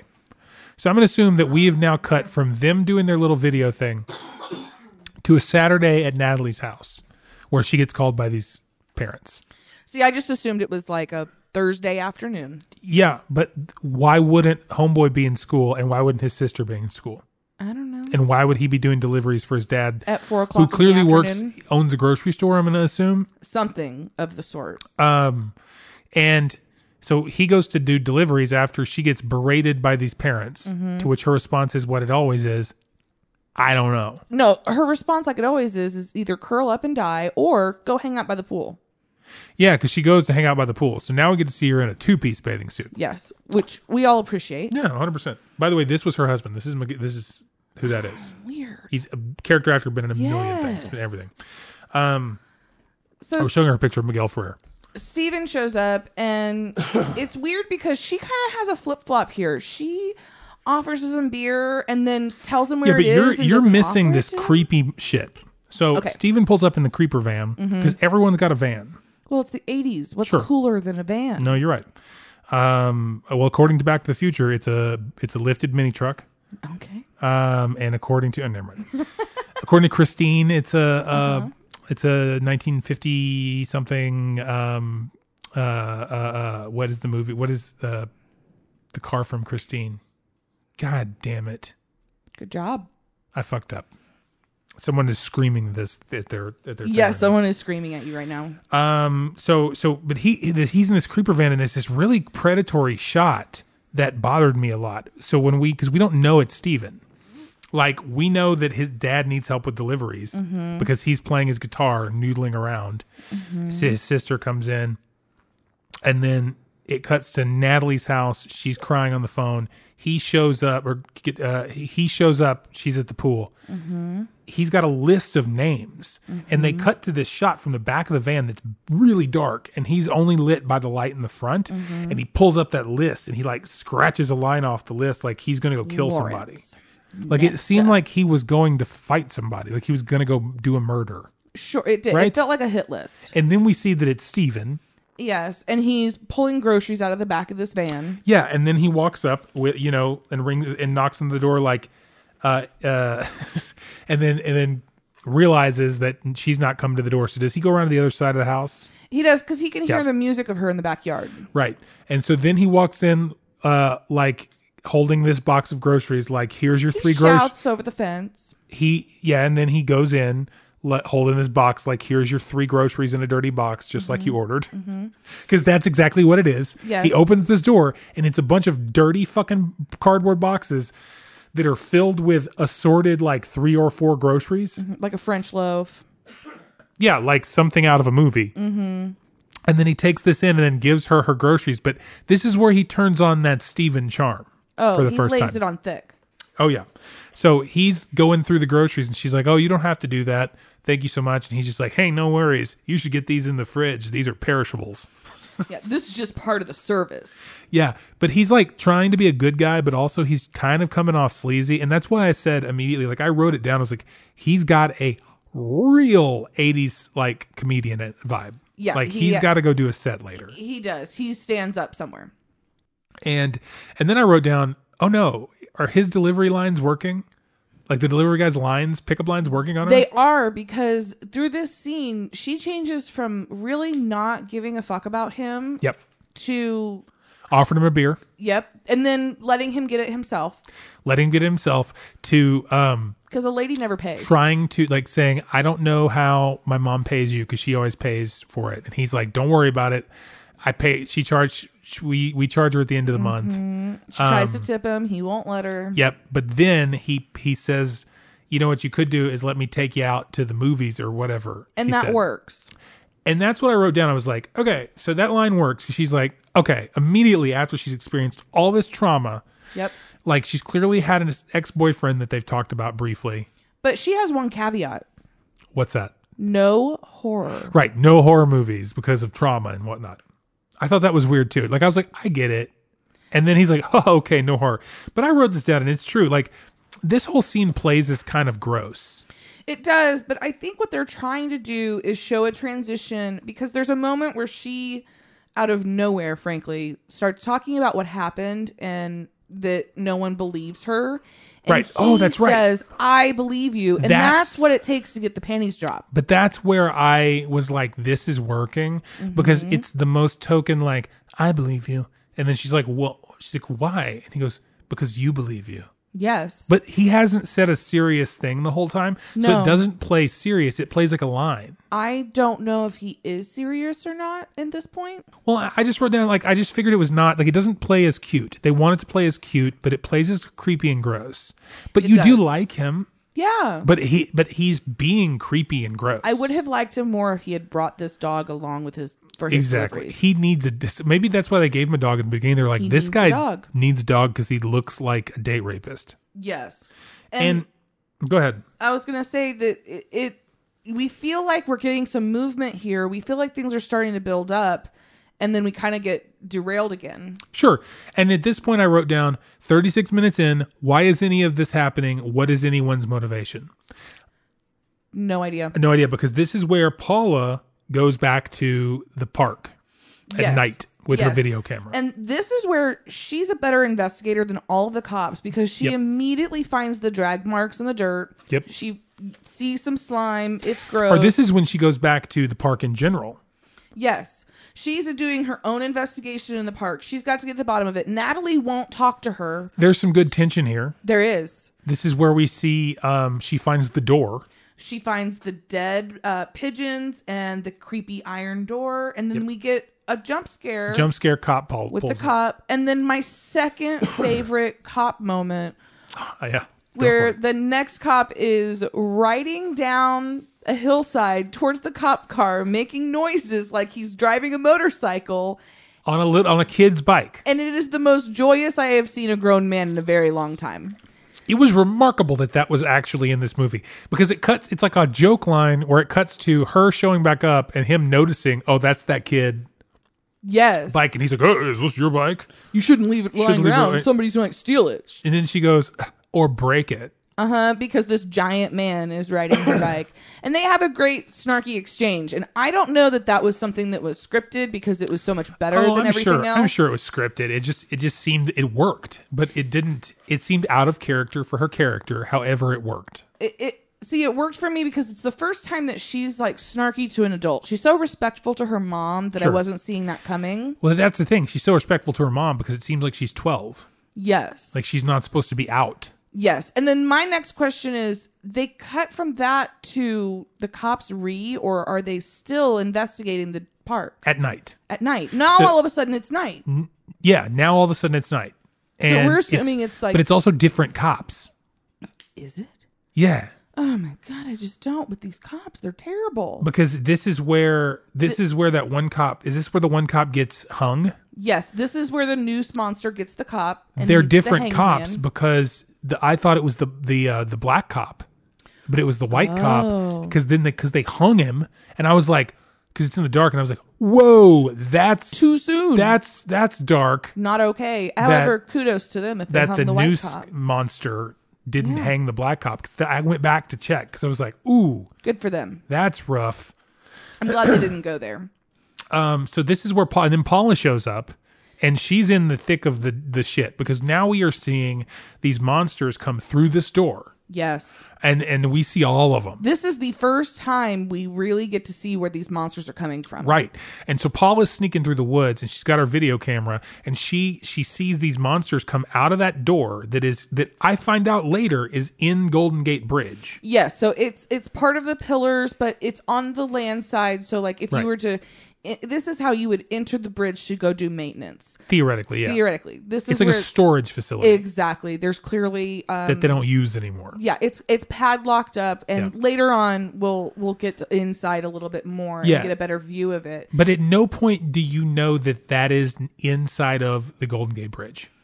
No, you Nope. have to um figure that out on your own. No, they say it at the end. In one line toward the end of the movie that then explains Uh-huh. what's going on, sort of. But see, I thought that they were trying to use those establishing shots of the wall. Uh, So they have that that shot of the of them with the wall up against the wall where she finds the iron door Right. and the dragged path, right? And I feel like they're trying to intercut with those with the establishing shot of the Golden Gate Bi- Bridge so that you understand that that iron wall is actually part of the bridge. You yeah. Am I stretching? No, you that's what it's supposed to be, but it doesn't read that way. No, it doesn't read well. And you don't really know that until you kind of start to think that late in the movie. Not even at this point. At this point in the movie, Mm-hmm. I don't know about you, but I don't think at all that's what's happening. I'm just like they're in a park and this is something in the park. See, and maybe I assume they're in the bridge because I read something about them living in the bridge. Oh, see, I didn't. so maybe I maybe I I did, or purposefully maybe I'm didn't. remembering it. because later in the movie they say that and it's in the trailer that we watched but i didn't remember that so the Yeah. o- the only explanation you get in this whole movie the only exposition of what actually is going on Mm-hmm. comes at the end of the movie and it's in the trailer Mm-hmm. And that's it's it all exposition. it's the only exposition in the whole movie So this, i is, mean there's exposition like m- like like minutia exposition but Mm-hmm. never like story plot exposition right, and we get some fun camera work here. She uses her camera, so we get some nice night vision This of the is cool. monsters. And they're, you know, they're creeping their way out, and Yep. again, they're moving so slowly. very slowly. It's like they're and it's like they're it's like every night they come out to do a thing, mm-hmm. but we don't know how long this has been going on and why we're just now finding out about it. For some Just now. reason, one of them trips over himself and he falls into a puddle. And this is where we get our first science experiment and learn that it's the water. a that's puddle affecting that him. happens to be directly in front of Paula, but I'll give them that movie logic because that is a very like there's a lot of moments in this that are clear Spielberg like like the the writer and the the director who who I don't know a lot about clearly are full movie nerds. But they have fucked a lot of stuff up. Mm-hmm. So this is some good shots like you said you get the the the the video POV of Mm-hmm. her camera and it picks everything up. And th- when this monster, his hand falls in the uh, in the sees water, her. he sees her because his hand is melting like the Wicked Witch of the West Mm-hmm. to a point where it is just dissolving. I mean, and- there is dry eyes for days. oh yeah, and so.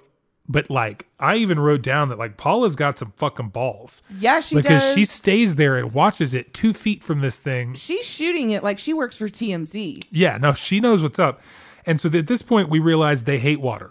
Yes, and then it's confirmed because the rain comes and the monsters retreat. They're gone. They run away. And my other question here is what is Paula's motivation here? Because we still don't understand Paula's motivation. Is she trying to get production value? I think that she's obsessed with monsters and wants it to be true. I have no idea her motivation. but even then, we don't really hear. She never hears anything about monsters. no, When that kid said the stuff about the park, he never said anything about monsters. no. We So she has no idea. well, she maybe should have he nothing did to do with because this. he accounted her story of monsters that she told the cops of uh, Natalie's story. You're right. So he did like they they heard there's monsters. So she's she's investigating, but Yes. like it's so they never they never highlight that enough for it to even be a motivating So, factor. But we we don't know if she is a filmmaker in buff or if she's a investigator. she's a filmmaker. Well, they need her to pick one. That's what she is, but she's doing. But now she just wants to see a real monster. But it's that same thing. They didn't develop her enough. All of her development is stuff that we are getting from looking at her set dressing. Speaking of development issues, she goes back to review her tape. Yeah, and and they there's nothing on there. It's It empty. is blotches of light on the screen. And why we can't see them in this, we'll never know. nope. They never they never bring that up again. Nope. I was like, okay, cool. So we're unraveling, we're we're we're taking apart the onion. We're taking the little layers back, we're peeling it back, peeling it back. I'm expecting some type of mythos to come back to this. This whole time you're looking for because there's all this stuff they set up. Anything. It's it's nothing but setups that never get paid off. and So when she when she's doing this, she's she's already like trying to she's going through one of these prep montages for something that we don't know about. Because I even I wrote it wrote down that she's right she writes on a, in a notebook in real big letters uh supernatural like def, like protection against the supernatural Mm-hmm. She's and a then she lister. Mm-hmm. wrote garlic crucifix mirrors that's Which- her go-to two of which come back into play later. which oh the crucifix does Yes. and the garlic Yes. i don't know anything about the mirrors that she does not come back into play. and I wonder if it did in, in the script because Possibly. also her like suiting up montage thing. It, it's clearly part of something bigger that they didn't get Correct. I don't think they shot the rest of it. right because we immediately immediately cut to sad cop apartments. So we're back to Lieutenant Devon, Yep. And and this is a particularly good sad cop apartment. The '80s was a great time for sad uh, sad detective, like sad detective apartments in the '90s. They had a very 90s bend. In the 70s, that everything looked like that in the 70s. But man, in the 80s, fucking canon films like oh yes. Cobra, you know, like sad, sad cop apartment is one of my favorite things in the 80s. what stuck with me is as we follow Natalie and Steven on their date because cute Kate McCucci tries to call and Natalie's already gone. Oh, yeah, that happened before we got to sad cop apartment. And my favorite is that the the monsters are following them onto the subway. Oh, we haven't gotten there yet. First, we have to go to sad cop apartment. Okay. So, sad cop apartment, this is where we get a little bit more exposition that turns out doesn't have anything to do with anything because he's talking to the other cop who I think you wrote his name down, but I can't remember. Um, he's talking to his number two on the phone while smoking this cigar that never ends, the same cigar, I swear to God.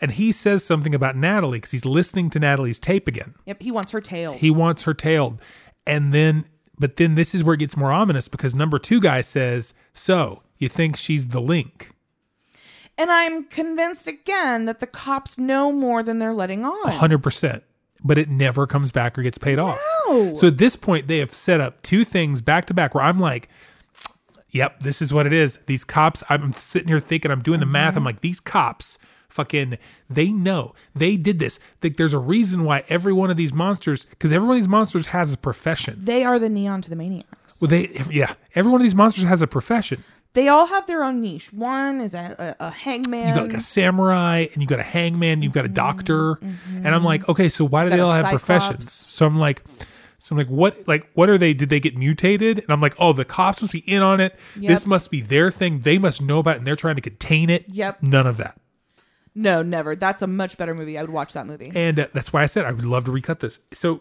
they go to um they cut to them on getting on the subway and Mm-hmm.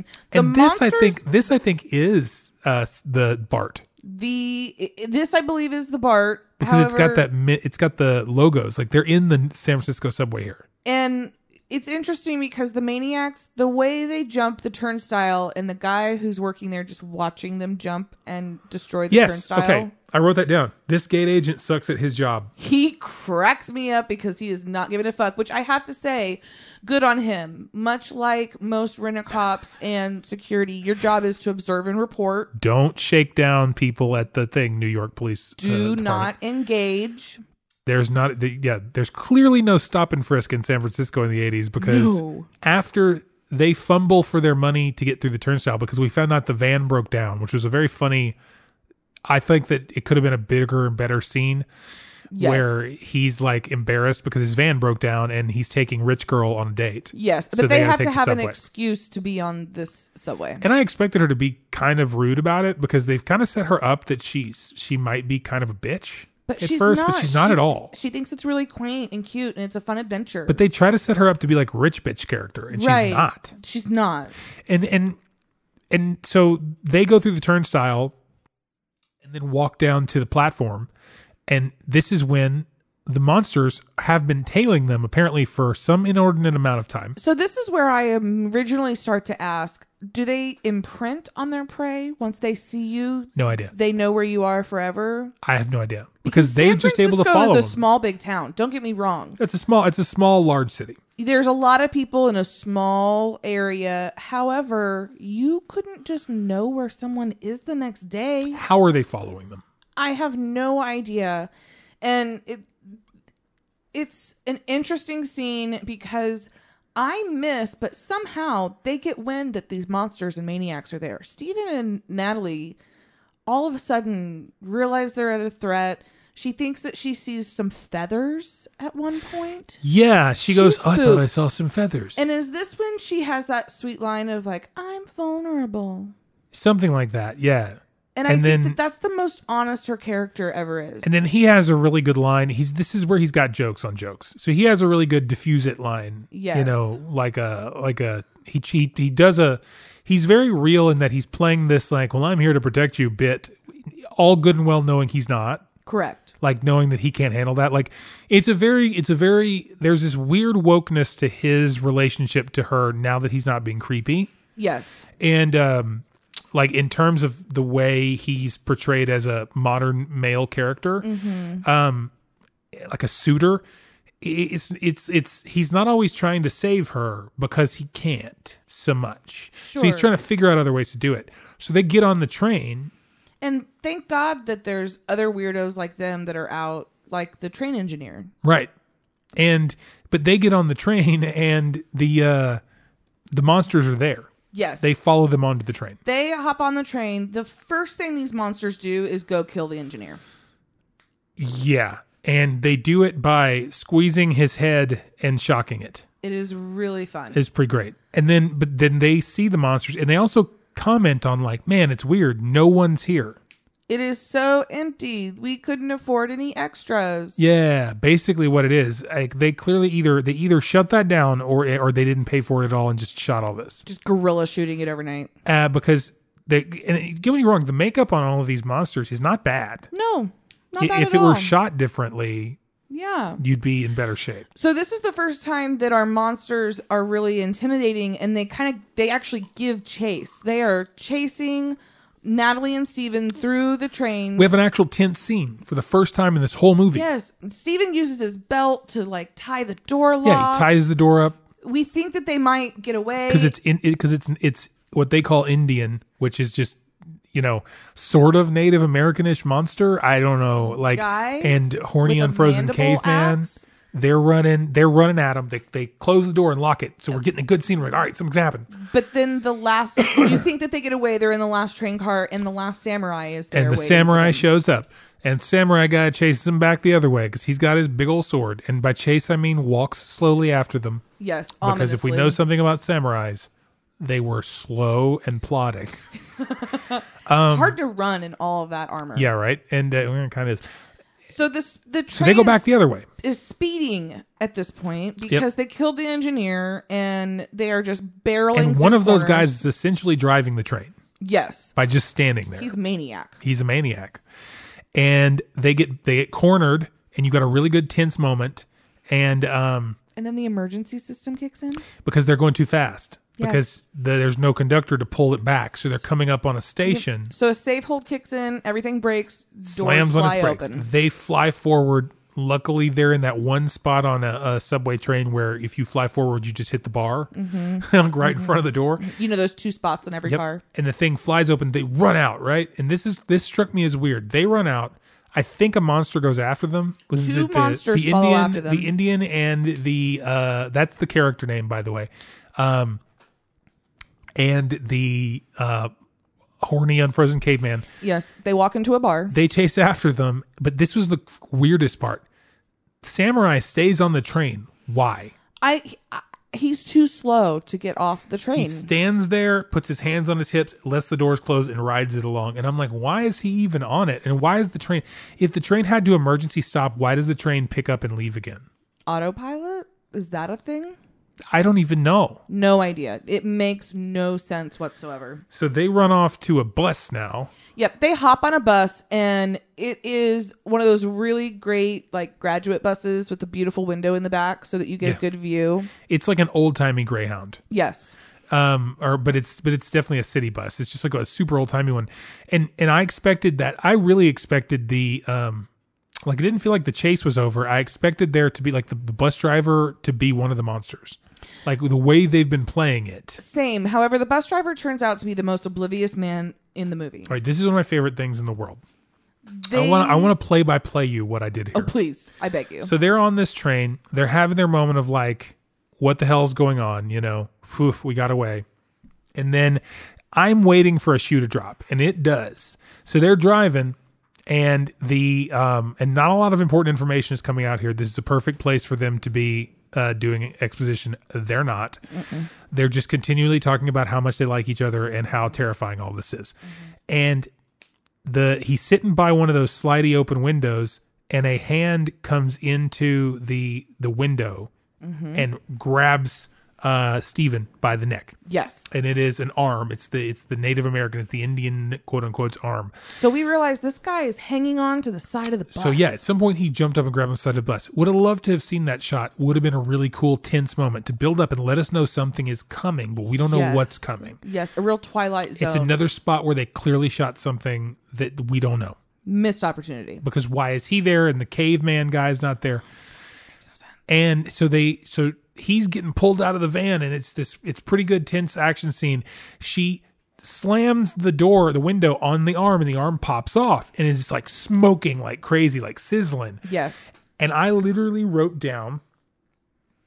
Um, I said, okay, this jump scare got me when the arm came through. It got me too. That one got me. It was one of the few ones. And then I said, there's a smoking arm. And then I thought and wrote down, boy, it because this happened. It smokes. Then the smoke clears out, and they have a whole thing about the arm. They throw it out the window. yes. I, I literally said out loud to myself, man, it's a real missed opportunity. They should have made a, a no smoking joke there. And then it's about to be the end of the scene. They've already finished, thrown it out. Mm-hmm. And then the bus driver goes, hey, you kids, no smoking. Can't you see the sign? Can't see a sign. But it was too late. They was. waited way too late to the point where I had time to make the joke, lament it, write it down. Uh-huh. And then they made the joke, and I was like, I knew there was going to be one, but it was way too late. one disappointing pregnant pause later, the joke happens. Seven pregnant pauses. It's a full 15 seconds before that joke gets made. Yes. And then this is where we decide for some reason it's now it's time that we trail Natalie. The cops have to trail Natalie from now on. Right. So now they're on her tail. And we cut to Paula because that's the most logical next thing to do. We're in the midst of all of this shit. Oh, but she ready. and they cut to Paula, who's in bed, and they. Okay, so at this point, here's again where I'm thinking like a movie that is a good movie. Paula's in bed. She's not really asleep. She's got her crucifix clutched to her chest. She's got a garlic around her neck. Yep. She's ready for this, right? I don't know why, because I don't know how she would think that they might follow her home. She's sleeping. We see a monster start to, or something start to creep its way into the house and up the stairs. We don't know how it got in the house, but it's in the house and it's creeping up the stairs. It's slowly creeping up the stairs. You only see the feet. You know what I mean? And you only see the legs, and then you only see. And I and here's what I'm thinking. I'm thinking, ooh, here comes our fake out. This is gonna be one of her friends, and they've got their monster makeup on, and they want to scare her because they know what they were talking about earlier. Well, we're deep into the second act. They should be introducing a new character here. Exactly. We should get one of her friends. So this is her like partner in crime, right? And it's one of those kids he was talking to, and he wants to freak her out because he thinks this is a bunch of bullshit. And he's got a mask on, and it even kind of looks like a guy in a mask for a minute. You know what I mean? And I'm like, "Oh, okay, that's what it's going to be. Then, nope. He pulls out a full on knife and tries to, because for some reason this monster has a knife. Well, yes, they all have their own superpowers, and some of them have knives for backup. Yeah. And this monster tries to stab her. And I'm like, nope, not a fake out. There are no fake outs. So all that tension is gone. There is no tension anymore because you've not given me any reason to believe that you are going to not do the thing that you. But she throws Do. the kitchen sink at him. She's got the cross. Yep, she doesn't shows work. it to him. She's wearing her garland. Doesn't work and then she grabs her water gun. and sprays him with it. And then she gets this bucket of water from under her bed. Yep. And he because so she he has starts a sizzling. hunch. Yep, because of what happened earlier. And so she splashes in water. He's going. He runs it. He falls into the bathroom. It's like a it's like a 3 Stooges thing. Uh-huh. She like chases him with the water and corners him in the bathroom. he trips into the tub and she turns the water on. Yes, and it's her version of a psycho kill where she's great. stabbing him with shower water. It's a glorious. He fully melts down to a skeleton. It's great. And then there's this awesome shot back to her where she's like, "Fuck yeah, I just did that." and I'm like, fuck yeah, you just did that. Yeah, I wrote down Paula handles her business. Paula, this is where Paula solidifies herself as my favorite character. Yes. And and um and so Paula's got this under control. So then ne- we cut to the next morning. We find that Steven is sleeping on Natalie's couch. Yeah, because they had themselves a night and they just got together, so they're not going to sleep together because He's a they're gentleman. They're and and and if we're going by horror movie rules, which this hasn't really adhered to many of them, if you don't fuck, you stay alive. And Paula comes back. She comes banging on the door. She is over it. She has to talk. Quickly after the after this weird moment where he gets up because she broke a plate and he panics, runs into the kitchen. She's making breakfast. He's worried about her. He's ma- she's ma- and not only she's making all the breakfast at the same time in one pan, which I thought was very movie funny. Like it's a cast iron skillet with bacon and eggs just in it, like perfectly laid out. Yep. And um, and he was like, "Ah, I'm not hungry," which is weird, And grabs an apple. and grabs an apple. It was a weird scene. And then she leaned up against the stove where there is a hot skillet. Yes. I, it was a very weird scene. Anyway, like you said, Paula shows up at the door while he's in the bathroom in the shower. she's b- banging. She has to talk to Natalie, and Natalie at first doesn't want to have it, but then Paula is convincing her that she believes her through the door. She is trying to let her know that it's the water that stops them. Yep. And um so so when Steven comes down, they let her in and then they start talking. So they're talking in the kitchen, right? Well, and then they immediately take she takes them to prove where the monsters are coming from. She takes to show them what she found Yep. at the iron door. Yep. So they all explain all that, but they don't know anything about anything other than that's what it is and that water clearly has an effect. Now they don't know what to do because the cops are useless. Yeah. And they so realize this. They're trying to come up with a game plan. right, which which which is where we have my favorite favorite point of this entire movie and it's clearly logical. This one line shifts everything. Wait a minute. The band competition is tonight. What does that have to do with anything? Oh, that sad poster you were hanging in the beginning of the movie. Exactly. The band competition is tonight, guys. And then they all go like, "Ah, right. Right. Why? You don't know what he's going to say. And then he's like, I'm going to give everybody water guns. Yep. So there's going to be so many people there. They're clearly going to come after us. So let's all go there and I'll take them water guns. That's his plan. And it's like such a logical, immediate, I figured this out plan. Yeah, he came up with the equation in an instant that But Battle of the Bands competition plus squirt guns equals the safest place on earth. A hundred percent. And and at no point did he think to let them on let them in on his thought process. No. They were just on his wavelength. Well, he's not going to mansplain it to them. They get it. Yo, I don't I didn't get it for a minute. I was they like, why? get it. I was like, oh yeah, that's a great idea, but boy, that's convenient. Like, and it and it's not even convenient. Like, it's like this character should not have put that information together so We're quickly. going to be at the Battle of the Bands. I'm going to be battling another band. The audience is going to be on my side, obviously. Look, the water gun plan. It's t- tale as old as time. So we we get to the Battle of the Bands concert Yes, because we do, and that's this is where it gets- immediately after. great because now we have Steven's band versus this sort of punk, sort of hair metal, sort of um, glam rock hybrid band. But guess Jaded. what? We start off this bad boy with a yacht rock battle. Oh yeah, we do. And I'm still trying to figure out if Steven's band, the Outlaws, if they are new wave or smooth rock. It's yacht rock, baby. This is yacht rock all the way. You saw that jacket. Oh my god. and I loved every second of it. It was the best. Okay, so the yacht rock, the music in this movie is fucking great. I really liked it. He's 100% not singing, right? 100% not singing, not playing guitar. In fact, I wrote down that he is the worst, that he might be the worst fake guitar player I've ever seen. Because at one point, his jacket was caught up in his guitar strings and he was going to town on that bad boy. At one point his jacket tears. oh, it does it? Because it was in Yes. front of his guitar for a little while. And I was Yes. like, oh, there's no way that even makes sound. Yes. Shortly his jacket will tear. You've slowly sunk down into that couch. C- Lower the microphone to your face, please. I am trying to uh what you guys don't see is Katie has she started sitting up and has slowly laid down on this on this couch and not moved the microphone. So every time she talks, she like a turtle pokes her head up real high and talks to the microphone and then goes right back down to her position. don't mind me. Um, you can just grab it and move it if you need to. Um But yeah, this this yacht rock song fucking thumps. he's great even though he's not singing Yeah. and it- it's like he's calling the monsters because they don't start creeping out of their lair until he starts playing Yeah, it's like his song is the siren song of all these monsters. And and and he finishes his song and then they cut to the other band who plays the worst song in the movie. oh i disagree Oh, I hated this song. oh i thought that it was a bop The rock song that they, They- played was so cheesy and bad, like and not in like a like cheesy and bad in a way that's like they were trying to be bad boys and the lyrics were hilarious. i wanted to wear a leopard leotard and jump around and do aerobics to that song okay, it's funny because that's the only song in this whole movie I did not like. it's really funny because it's the next song that i hate Oh, the one the little soft ballad that he sings. oh my god that it is outline so that's clearly a bad. song he wrote for Natalie, but they never really play that until she like loses herself in it. yes and i have more thoughts about this I also this was me in high school.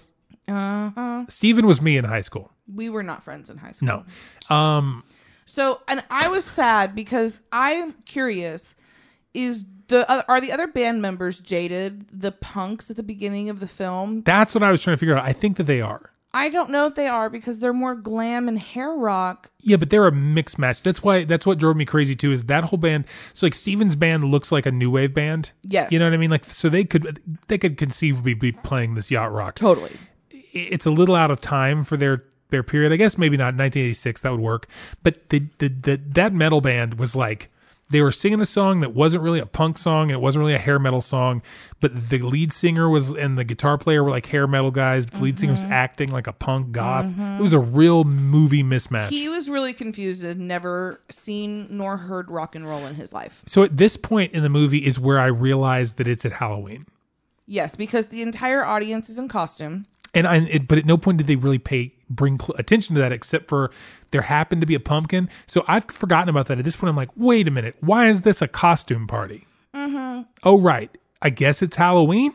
Yes, and don't forget, this is where we also establish that there's a cop outside the battle who doesn't notice the monsters creeping in and breaking into the school. Yep. So they're creeping in, breaking the school. Um, I, I was really curious as to why some of these monsters have jobs, but I think we've covered that a little bit. They do. Now, Monsters got to work. Now, real quickly, I, I made an I made a um nah, I don't want to go there yet. That cop. That's number two guy. Yes. So number two guy, this pissed me off because they've clearly left out this story. We've been with this character back and forth, very little, but for this whole movie. And in an instant, the second we see him on screen there, he dies. Yes. He's wasted. So they fully wasted that character. And that made me mad because I was like, you Why? made him the second in command cop guy. Yes. He's tailing this girl. there's no way for him to relay information or be that And if like you're informed worried- party that they seem as crazy. They just fucking kill him, and I'm like, you completely you shit on that character. Mm-hmm. You fully wasted him. if you're hoping that they're going to use his death to motivate the sergeant, lieutenant slash sergeant, don't yeah, worry. they don't. They're not. Okay, the more we've broken this down, the less I like this movie. That's what sucks. I apologize. But no, no, it's okay. I still had a good time. Um, so this is where shit pops off. Yeah, so the Doctor Monster chloroforms the random security guard Who's watching listening to a game? baseball game. that where they say Frisco? Why is there a security guard at the high school watching the Battle of the Bands? I think he's just the guy on premises making sure no one, nothing happens. You know what I mean? Like he's the security guard for the area, like the Coppell High School where I went to high school. So shout out to that. Um, they had a guy that would be on campus all the time in a Sure, little we had a cop on thing. campus. That's but that's not a normal. cop, like a security guy, like the guy that maintains the Oh, no, parking lot, like that's makes what sure. our secretary was for. She held that shit. But you down. went to a tiny school in BFE, Nebraska. yeah. Um, this was a huge school, but the way that they had this set up, I'm like, okay, so this must be the security guy for the school. Mm-hmm. Either way, he's old and he's fat, and he gets chloroformed by a monster doctor Yep. who then cuts his heart out. Yes, and it's It's a good kill, but it's, it's, a weird. good kill, but it's pointless. I don't No, know it who makes he no is. sense. I don't know why they had to kill him. And I don't know He's who not that- paying attention to anyone. Why does that doctor matter? That's the first time we've seen the doctor. Yes. The whole movie. The whole movie. And so then at this point, all the other monsters start coming into the thing. And this is where we actually get some good horror, horror movie slasher action. Yeah. At for a the, party for thing. the first time. Yeah. We start to feel like we've arrived, and we we think this is the first time you think that you're getting to the climax. Yes, we think we're getting there. We think this is going to be the big showdown. And we lose the cop, so they're gone. I'm confused because this is where Natalie and um, Steven are dancing during the glam punk song. And then he has to go back to play his next song. And she just straight up bails. And yes, she goes to the, bathroom. Right, and uh, and so he's playing the song that he clearly wrote for her. she goes to the bathroom, and that's when the the monsters really close in on this place. So she, so more people get killed. We we meet all the other monsters.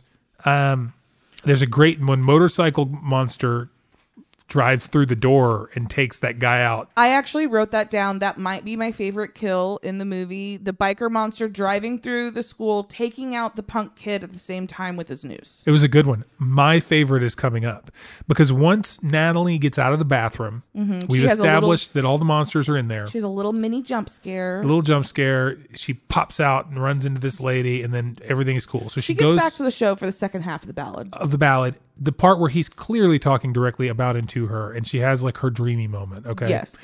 So uh, hormones run wild and rampant in the midst of this terror and fear. Mm-hmm. Uh, so all the monsters are in there, and Paula starts to notice it. Mm-hmm. Paula starts to see she sees the the Indian, which they Mm-hmm. keep calling him, and uh, it's really weird that I keep having to call it the Indian. it's very uncomfortable. Um, But the the maniac that That's not the character's name, but they keep calling it the Indian. it, in e, this is the guy the monster that lost his arm. they call this monster Mohawk in the credits. Oh, do you want to know? Okay, I've got real quick. Let's take a little sojourn before I finish Okay. the movie here. Um, these are I wrote down the names of the characters, the monsters from the credits. Oh, good because I gave them my own names. Cool. We well, I did some of them too. Yeah, Ape, who's clearly horny unfrozen caveman. Yes. Archer, who's clearly the guy who just happens to have a crossbow. Yes. He's harpooning everybody. Axe. You'll never guess which one that is. Decapitator, which is different than Axe. Doc, who was clearly the doctor. Original. Hangman. Juice. Don't know who that is. Oh, that's the electric guy. there it is. Okay, that's Juice. Mohawk. Yep. Punk biker, who is not the guy with the noose. He had a chain. The biker had a chain. Right. Uh, samurai, clearly. Scavengers. Don't know who that is.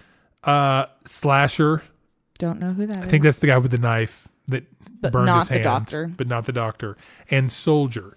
Because there is a guy dressed up like a soldier who's got a gun, and shit pops off at the. High, this is actually a good point. Shit pops off at the high school when everyone's in there. They start screaming to uh, Steven on stage, like, "Hey, the Paula monsters starts are here." screaming. Yeah, she's screaming over to Natalie, who is not really understanding at all. No, she just but- like smiles at her and is like, "Oh, hey." But Paula is screaming louder than all of the music. all of the music, and she's sitting on the speaker. Yes. and and and at this point i i even like i had to write it down natalie sucks natalie, sucks so, bad sucks in this scene. she sucks so much that character sucks so bad and and to the point where she finally notices the indian guy the mohawk character and uh tells steven on stage so steven stops the music and everyone's like hey what do- come on man I like would in I a would be movie. remiss if I let you go past the drunk girl at the high school dance who thinks that Mohawk is hitting on her. Yeah, and he spills a little bit of his drink, and she won't go near him, or he won't go near her because he sees 'Cause she, has a drink. Spills a little bit because she's And- drunk. and uh, and and she, so then she grabs another monster and starts to like, who I think is the slasher guy, Mm-hmm. and starts to like uh to futz with him, and then he fucking hooks her and drags her out. Mm-hmm. And then we have a monster does something that we wouldn't be able to do today. That's what I was talking about. So Soldier shows up, and this is when it pops off because this Soldier monster literally comes in with like a full on like uh, like a rail gun, like the kind that would be attached to a tank, Mm-hmm. and starts unloading in a high school auditorium. Yes. because this is a extremely We have pre a monster- pre Columbine world. we have a monster mass shooting. yes. And it happens immediately, and that's when everyone freaks out. And Yes. then Steven has the audacity to tell everyone, Don't "Stop. run." Don't run! Use your water pistols. No, use your squirt gun. Oh, use your squirt I had guns. to write down. Don't run. use, your, squirt, guns. And then so his his plan is gone until this is my favorite kill in the movie. Motherfucking Paula Yeah, girl. comes to the rescue with Yes. a full-on fire hose. She Yes. gets the emergency fire hose and starts spraying it at motherfuckers. And my gets favorite shit kill, done. fire hose decapitation. I wrote that down in all caps. She, I did- look, fire hose decapitation. So Paula sprays this one monster so good with that water hose that he starts steaming and she knocks his fucking His head, head, off. straight pops off. It's great. So that was pretty awesome. and this is where Steven and Natalie straight up just run away and They bail run away on Paula. They bail on Paula, and and literally because Stephen goes like, she's got this under control. She can take care of herself. Yes. because she can. Because Paula is the motherfucking champion of this movie. Paula is the king of this movie. She wins. Yes. she's the most valuable person to this entire movie. Absolutely. and um, so they show up. They they run off. They're trying to hide. First, they try to go to the principal's office, to which I ask why. Why would you? And then, when they can't get into the principal's office, they go to the science lab, which was the, actually the second place I would go, or actually the first place I would go because. And the second place they go because the science lab, it's an 80s science lab. There's, There's so weapons much in there. dangerous shit in there that's basically weapons. You could make so many bombs. And he does take a moment to try to set a little uh, water hose trap for himself. That was a good one. Oh. That They're was a running good up the little moment. stairwell and he puts the water hose, he puts the fire hose at the top of the stairwell and turns it on, which electrocutes uh, Juice. Yes, which is ironic because Juice is, of course, our maniac who conducts electricity. Right. And him standing in water electrocutes himself to death. Yes. Even though they all get killed by water. That makes sense Because we, but at no point do we find out why they get killed by water. because they live in the bridge that goes over the water, and the irony is just so rich Nope. that the logic doesn't matter. So okay, this then this the- bothered me. How slow the monsters are stalking them. Well, that's that's I'm used to that. I watch enough of this stuff. They all walk slow. But what really got me was that they go into this this lab, and I think, all right, they're gonna have like a showdown in there, and they immediately there's no showdown. No. there's an emotional breakdown, and they start making out, They get down and they make out so much that they lay down and make out on the floor, hard. and this monster is still after them. They know he was just right there. So they're in the middle of this. People are dying. Yes, everyone has vacated the premises, and even in the They're still being chased. in the middle of these two making out, we cut to Paula standing outside the auditorium, like, well, fuck now. yeah, what do I do now? And even but while they're making out, the monster couldn't get in the room. So the monster literally goes gets frustrated and goes "Whoa," and like bangs on the doors like, "Oh, I can't believe I can't get in. I Yes. might as well give up." And he leaves. Acting exactly like our nine month old puppy Miles, who doesn't get what he wants. Yes. And Our puppy Miles Edward O'Brien. yes, and I really like that they reuse that doorway and do multiple monsters taking the exact same shot of peering into that science lab and then walking by Hmm. or getting frustrated. Yeah, but real quick, our dog is named after Miles O'Brien, Chief Operating Officer of Deep Space Nine, We're cool. also known as Terok Nor. Okay, um, yeah, okay. So and then that monster runs away. Yeah. He just leaves Like you do. because he can't get through the door. He they've had no problems with anything else to this point. Nope. That So- one door is going to stop them. And what's crazy is, so we start to see the cops show up. Everyone has vacated the premises.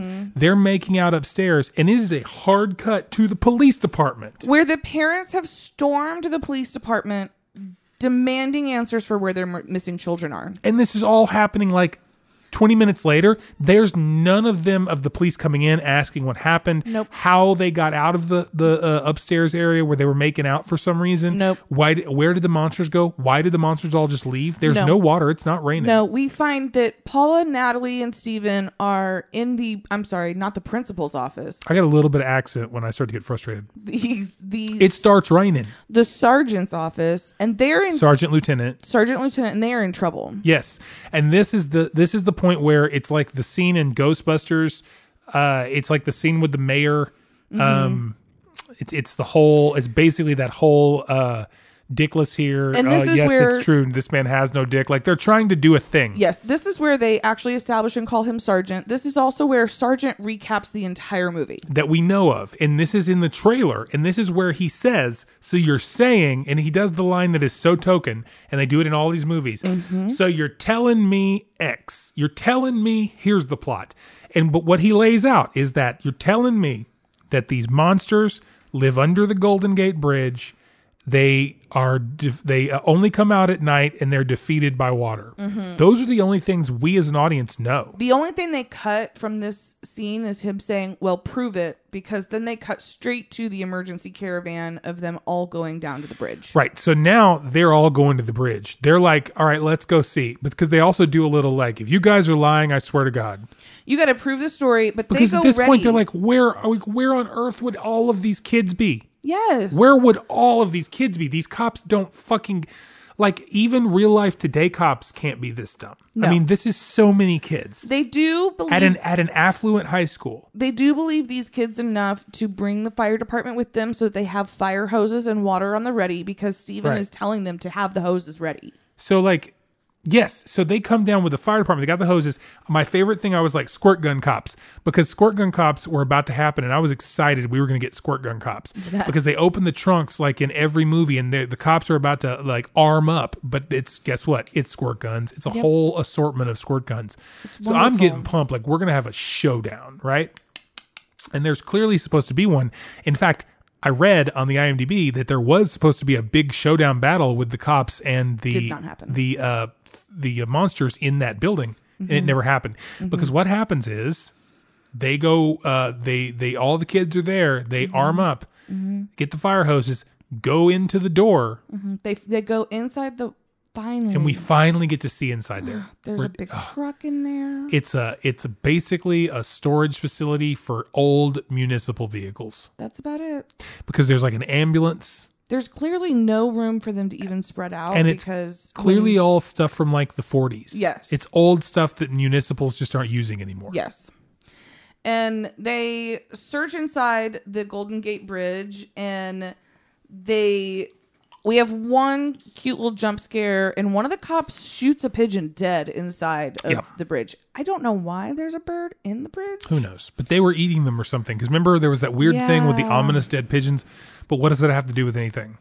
yeah they see nothing inside Nope. it's a whole lot of nothing they tell Nothing them at to spread all. out there's nowhere to spread out they're all in a bunch it's like a bunch of six year olds playing soccer Yep. And then they come out and they're laughing because they're they're just laughing at the situation like making we jokes about got, we it, got played by these teenagers like to the teenager's face. they're pissed at these teenagers and sergeant's so pissed that he goes back inside the bridge and he punches the f out of that truck Yeah, he's mad at that truck. He's- Mm-hmm. and then. Then the, the ev- uh, everyone goes away. They tell the kids to go home. kicks a bunch of chairs he sends everyone home He and then he starts exploring on his own. And at this point, I'm like, okay, he's gonna see, he's gonna see something, right? And we're going to have something else happen here because I'm expecting it to end here and and and I was really getting annoyed because I was like, okay, so we're going to have a very uh, uh like unsatisfactory ending to all of our main characters. You can just feel the blue balls coming. You knew it was coming and and it does. He opens the door to the um Ambulance. to the ambulance. He gets a little bit of like a hint. There's like these shadows and Yeah. lights moving inside. Something does a little off in the distance. Yeah, so he's got to investigate. He opens it up, and we get my favorite kill from a monster that I don't even think was named. you know what? It, I want to know what that thing is because the door's open. It's a big flash of light, and all the dry ice comes out. It's the Cyclops monster. And it's the Cyclops monster, and it's the weirdest, coolest designed monster that also it shows up a couple times, and I don't know what the scale of that monster. I is. literally wrote, "We finally got the Cyclops kill." so the Cyclops thing, yeah, you feel like Bradley Whitford in um, uh, Cabin in the Woods for a 2nd like uh, he wanted to see that fucking mermaid. Mm-hmm. I really, it, I love it. and um and you see this weird cyclops. We haven't even talked about the weird cyclops very much this episode, and and that's Because the he's weirdest my character favorite monster. It kind of looks like an alligator and Mm-hmm. a frog, and it has one eye in the middle of it, and it uses some kind of weird hook. It's a very homemade Godzilla with a hook for hand. But also, you can't tell because sometimes it looks like it's three feet tall because it's eye level with whoever's on the ground, and then sometimes it looks like it's giant. Mm-hmm. Well, it's a Cyclops, so it's eye level with everyone always. Yeah, right. Well, the, the, the in this scene, didn't it look giant to you when it Yes. opened the thing? But, But- in the scene in the uh, in the auditorium when the girl's on looked the ground, tiny. he looked tiny. And I think that it's partially forced perspective, but when you're a Sarge and you're faced with a monster, they always seem gi- giant. It's also an adorable monster. It is really cute. I kind of want like a squishy of it, you know, like a little stress ball of the Yeah, I gotta Cyclops figure monster. out exactly what that monster is. Um, but anyway, so that happens, and I'm thinking, uh oh, here we go, cut to credits. Nope, it cuts to the kids, Mm-hmm. uh, to our protagonists, all in his van. They're driving away. They're leaving the park. Yep. I had to And- write down the last three lines of the movie because they were so bad. Okay. Well, I thought maybe okay, so they're going to go back. Something's going to happen here. We're going to have a resolve You'd think because it's got to be a resolve. you n- you you're thirsting for Until I resolve. made the mistake of pressing the little button to see how much time was left in the movie, Oh, why'd you do that? because these are the last three lines. You got Steven sitting in the driver's seat. Natalie is sitting in the passenger seat. They've just been through this trauma. No one Paula's believes writing, them. bitch. Uh, Paula's in the middle, kind of sitting in the back, being a little kid. You still got your squirt gun? Yeah, I think so. Keep it. This rain won't last forever. Credits. That's it. That was it. Ladies and gentlemen, You made it to the end of Neon Maniacs. if you're still throbbing, it's because that was one of the least satisfying endings that I have ever had. you know and and here's the thing with this i feel bad like i feel like we're shitting on it sort of but we're but i'm not trying to shit on it i'm trying to understand it It's still better than any movie that didn't get made. i actually enjoyed this movie more i enjoyed myself more i enjoyed the world of this movie so much more than tammy and the t-rex the last movie we watched Really? and i think tammy and the t-rex might actually end up being a better more cohesive movie because there was a story didn't make a lot of sense but this one just is missing all these parts however the world i thought was great i thought the i love 80s high school it's my favorite thing i love 80s high school um uh, one of my favorite things and they they did a lot of things well as far as like you're showing me this scene out of context and i like this scene i want to know more right Right. there's a lot of that but none of it strings together because they're missing so many elements like it's See- just and it's not even like they tried to make a story out of it it's just straight up holes I would like to see the prequel to this movie that we re edit together that explains and fills in all the holes. it just explains anything about these monsters just anything at because all. in the in the description it says comic book monsters Mm-hmm. and so that makes me think oh there must be some comic book element which is those cards in the beginning but they Right. don't explain what that has to They do never with bring that anything. back. no so we don't know where they came from what their motivation is why they're stalking people why they're under the golden gate bridge at all why they're there Why is it water that gets them? why is it water that gets them? Why are they all dressed in individual like as themes? Does Paula ever finish that movie that she's filming? yeah, those are the things we really want to know. I need to know. But they, you know, There was supposed to be apparently a big showdown with the monsters. Right. Anything that relates to what they might have been, like what and why, is not. No one knows because they can't Completely find the washed script away from the script. and they can't find the um they can't find uh, none of the actors want to talk about it there's none of that there No. and so that's it's really weird man and it's a big bummer because i enjoyed this like i had i i loved it but it it but i loved it because it was a past it almost a pastiche of what one of these movies would feel like Sure. in fact at one point i wrote down that this movie is like a movie that's in other movies It is. It's like a movie about other movies. this it's like a movie that is in no no no not a movie that's about other movies it's like you're watching a good horror movie and there's a tv on in the background this movie is the movie playing on that tv right. so it's like none of the holes but it's like what if you watched a full-length version of that where it doesn't really explain anything it's really just there to be on in the background Mm-hmm. that's what this movie is because of the holes yes. and you don't know who's in it. None of Yes. these people, none of these like you have all these big characters that clearly are goofy, but they're being played serious. and you're still waiting for your monster's motivation. And I know you haven't seen this movie, but at one point I wrote down that, like, I, I really put this into perspective that this movie is like someone described an early draft of Clive Barker's Nightbreed to a group of writers at a party, and everyone was on cocaine. And then the next day, one of those writers decided to write this movie. Yes, and make it all in one day. Yes. And no, and not even make it, but just like he decided I'm going to write this fucking movie based 100% on what some guy told him, like a game of telephone. Yes. Because there's all these monsters in a park. It's this underground thing. They all have a different vibes. Um, there's this musician character who's supposed to be brooding, but this guy's a kind of a comedian. Like, it, if if you at some point we'll watch Nightbreed, we'll even do it for this because it's a great movie. I love Nightbreed. Um, and if you haven't seen Nightbreed, go watch it. It's based on Clive Barker's book Cabal. Um, uh, it's it's this really batshit bananas Gonzo movie, and one of the bad guys in it from the get go is David Cronenberg as a bad guy. Like from the beginning of the movie, you you know this, but um, but anyway, it, it has like this vibe of that. Like it's got a lot of Clive Barker in it, weirdly, because there's this like Cenobite thing going on with these monsters, and and in sort of Nightbreed that also has all these monsters. And there's but that's it's like a one of its it's a pastiche strengths. of it. It, it. That's one of its strengths is the the design of the monsters, the utilization of the monsters, which is part of why to me this film feels kind of like they had some monsters. It feels kind of like that that student film of well, what do we have? We've we've got these costumes. Sure. We've got squirt guns. We've got our high school. It feels that way, Somehow we got the BART train, but we know it's not. but it's clearly not. It's not at all, and and, and we know because they had so many production pro- problems. Which I wish I knew more about it. I know. I this is one of those that I want to revisit one day when we learn more information.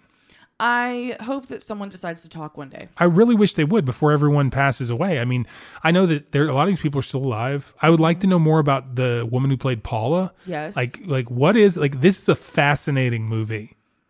Um and and I think it's really worth your time because it is a, a really weird look at like you don't get to see an unfinished movie that often.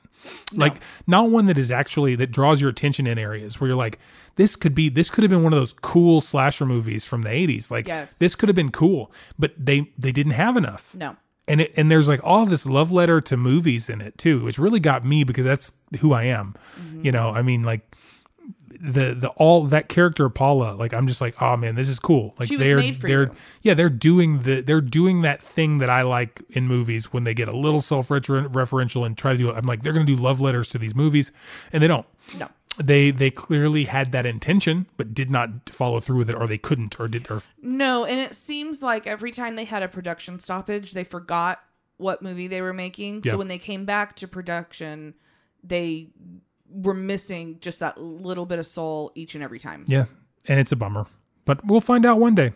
We absolutely will. So my question for you is one out of ten, how many weird monsters do you give this? How many weird monsters? Yeah. Well, it's funny that you ask that because what I thought was interesting is that in the the there's a line that is a log line for the movie that has nothing to do with the movie. There are several marketing material things. for Well, this tell movie. tell me that first. So there's this tagline for the movie that I found, and it really never comes up. It never comes to fruition in the movie. And it's there are 12 good reasons to be afraid of the dark, and every one of them is a killer.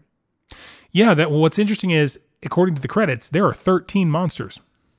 Right. I don't. understand. So, w- what's the 12 part? no idea. The other thing, so out of 10 maniacs, Out of 10, 10 neon, Neon maniacs, Maniacs. and I n- neon never comes into fruition. you're not going to like my rating because my rating, I feel like your rating is going to be. I want you. I want you to go first. Do we need to rock paper scissors this rating? No, no, no, no, no, no. You tell me your rating first. I know that you went first last time, but I've already got a vibe on what yours is going to be. I am gonna give this movie Mm-hmm. four out of four point five out of ten neon monsters. Okay. I'm giving this movie a six, six and a half. Yeah, I give it a, let's call it a six and a half, 6.5. and I feel like that's because you're more of an optimist than I am. No, it's because I like the vibe of this movie. I really, I wanted this movie to be good. It's not. Mm-hmm. No, it's I want it to be good because everything that is happening in scenes that are happening, I'm enjoying. Sure, But once it changes scenes, I don't know what's happening anymore. So I have to get reestablished to that scene because there's so many cuts. But like I said, it's like a movie that is on the TV in the background of a movie that I like. Yes. So therefore, it feels like a place I want to be. And this whole movie feels like a place I'd like to be. But man, it is a it it it's not a slog. It's it's just a it's a mental gymnastics thing because you're having to like fill in gaps that you normally don't have to fill in even in bad movies. It is, and that remind that makes me think of like when in a relationship would be a good time to watch this movie. That's what I was going to ask you next. If you were to show this movie to your significant other, and it, on a segment we'll do every time where we try to really fit this movie into who you who it's kind of like the it's it's it's not only is it a litmus test of your relationship, but it's it's it's it's a uh, it's a way to tell maybe even if it's a new person in your life that you're trying to figure out where that fits into your relationship and, and when you can tell them you're a weirdo freak like me that likes these things. See, for me, I think that this one needs to come a little bit later on. Yeah, I do too. I feel like this movie calls for so much filling in the gaps and drawing conclusions from blanks that you kind of need to know your significant other well enough to know and anticipate their needs. You have to anticipate that they're not going to like this. that and you have to anticipate you know that you're going to need snacks and beverages You're, and you're going to need to bribe them through this things movie to occupy your time Yeah. and and and it's because it's not boring. No. It- it's not like it's not like when you watch a movie and you're like, oh, we're just gonna like. The problem is if you made out during this movie, you would be more lost than you would be just as lost as if you were just watching this movie. yes So that makes it difficult because it's like if you've never seen it before and you watch this movie as a couple and you do make out, you're gonna have to watch it again because you're gonna think, oh, we missed stuff, right but you didn't. so for me my question would be like do you know what your significant other needs when they're ill like Mm-hmm. do you know their comfort creatures that kind of like that kind of thing um then you're ready to watch this film Yeah, together. if you've if you've reached that point, um, I'd say that another good time to watch this movie is if you would like to break up with them, oh yeah but you don't want them to think about you breaking up with them too much. this would also be a great movie to watch Uh, It's like you Um, dangle the it's like you dangle keys in front of a something shiny in front of a cat. You dangle this and let their brain work on it, and then you break up with them in the middle. Mm-hmm. This is a good springtime movie when Cuffing you season. Want to be surprised that Halloween's right around the corner Oh, that's a good point. because you have no idea that this See, again, movie I, is set I in was fall. still thinking about the breakup version because I was thinking, well, if it's spring, you break up with this person, then you can you're right in line for cuffing season. yes, but I think that just shows where this movie put my brain because it was just like, man, if I if I could show this to somebody, they'd be so confused that I could pretty much say anything I wanted to. just like Steven. Yeah, just like Steven. I don't get that. I just agreed with you. Well, he he's willing to jump through any hoop to get Natalie to go on dates with him. Yeah. He's a And- yes man. Yes, and Yeah, it's okay. So I think the consensus is that this is a this is a we already live together movie. We've lived together for a while movie. Like 2 years into the relationship. We've we've moved in, we've been together for we've been we've lived in together for, let's say we lived together for about a year. yep, I've met your parents. Oh yeah, easy. This is a 3-year movie Yeah, this is a two to three year movie. Easy. because I think too early and this could really cause a rift. Because it's very confusing. It's not that it's boring. You're entertained, but like I said, every time the scene changes, you have to reset and think. again, if they had cut the one pair of boobs out, I think this would have been PG 13. A hundred percent. It wasn't even that. It wasn't that gory. Like No. there's some blood in it, but it's not even that gory. And the monsters were almost like cartoony in Very. some ways. But I liked them. I like the I like the pomp around these monsters. It was it was it was great. Mm-hmm. But yeah, you're right, man. They needed they either needed no boobs or way more boobs. And that's the other thing is I think that if I had seen some like maybe some naked Natalie, Yes. um, I would have been more into it. And that sounds crazy. I know that you you might think that we're kidding. I'm being dead serious because it just it feels like one of those 80s movies. eh, Yes. You know, like where where it's going to be T and A, but there's no T, there's very there's a little bit of T and then they changed their mind. and there's no A and then there's no like real gore. There's no reason to think that Steven and um, The cutting out the heart thing is probably the best. that's the goriest bit, and maybe like a head being chomped off. but even, even then, then- like when they when they do stuff to the monsters in this movie, it's not gory. No, and we have no reason to believe that Natalie and Steven have had sex. Right. We have no reason to believe that other than drinking, they have any adult activities going on. He has an underage beer Yes, at one time. that's it. And They're literally fighting with water guns. Yeah, that's the other thing. You kill the monsters with water guns. This this movie would have made a great Amblin film. It would have been such a better kids movie. Yes, it would have been this if this was right there. If if Chris Columbus had did a punch up on this and Spielberg directed it, this movie would have been a classic. Yes, and it needs to it needs that. It needs to go one way or the other. It either Yeah. needs more TNA or it needs to be An Amblin film. an Amblin film. I And totally right agree. now it's just a Ramblin film. this this would have been better as like a Frank Henenlotter kind of weirdo, Mm-hmm. um, like a Brian Usna, like uh society. You know, if like Screaming Mad George had done the, the I know you don't know a lot of these names, but if like Screaming Mad George had done the the effects and had been more goopy and gross Mm-hmm. and weird and like almost oppressive, but still kind of funny, you know, Mm-hmm. or it could have gone real Clive Barker because there's clearly traces of that in there, and you just make it You fucked know what up this movie is really missing is and a- like psychosexual. it's really missing a good allegory.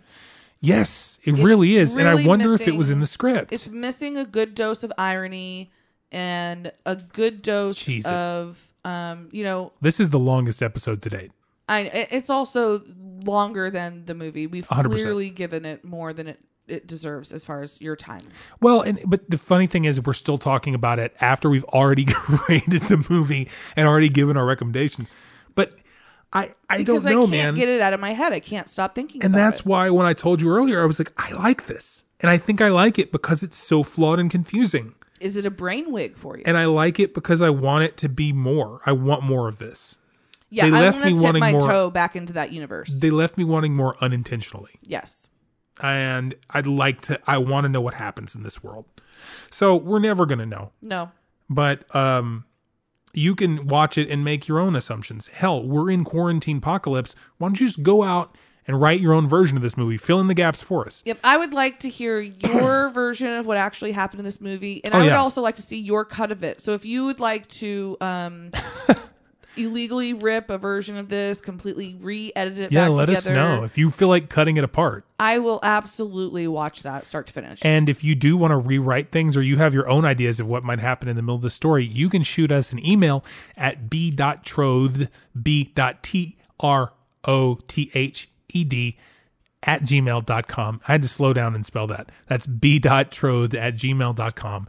Uh, send us uh, a message there. Like I said, if you want to write fill in the gaps for yourself. Tell me what you thought. We want to know some of that information. And if you have any questions or any relationship advice that pertains to, I don't know, your significant other, maybe how to deal with telling them that you're into these weird things, how to deal with the fact that they don't like it, if how to you deal need to come out as you know- a b movie enthusiast we are here for you Exactly. We want to be the closet door to your B movie closet. Yes. Let us open it and guide you through it and tell you how to deal with your significant other who may or may not be into the same thing. You never know. They might be into the same thing. You don't know. Maybe you're both in the closet. Maybe it's a big old closet. Maybe it's a walk in closet you never know until and the you lights try. are off. Yes. Just have a safe word. Yeah, exactly. Uh, and in this case, I would probably make that safe word uh, um, gloop or goop or Slime. any any other word they use in this movie to describe that goofy weird slime. It's so weird. It looks like a sweetener. Like I want to was so mix gross. it into a drink. So gross.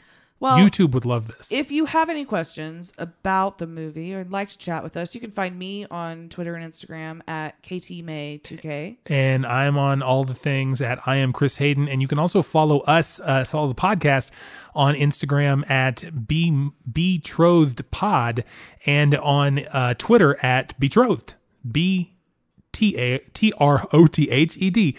I keep doing that because Katie has spelled it with b t h, like betrothed, so many times, and can't it's help it. throwing me off like crazy. But anyway, betrothed uh, with no just the let- it's so confusing because there's no e there. But be like B movies, betrothed on Twitter and betrothed pod on Instagram, be.trothed at gmail.com. Hit us up on all those places.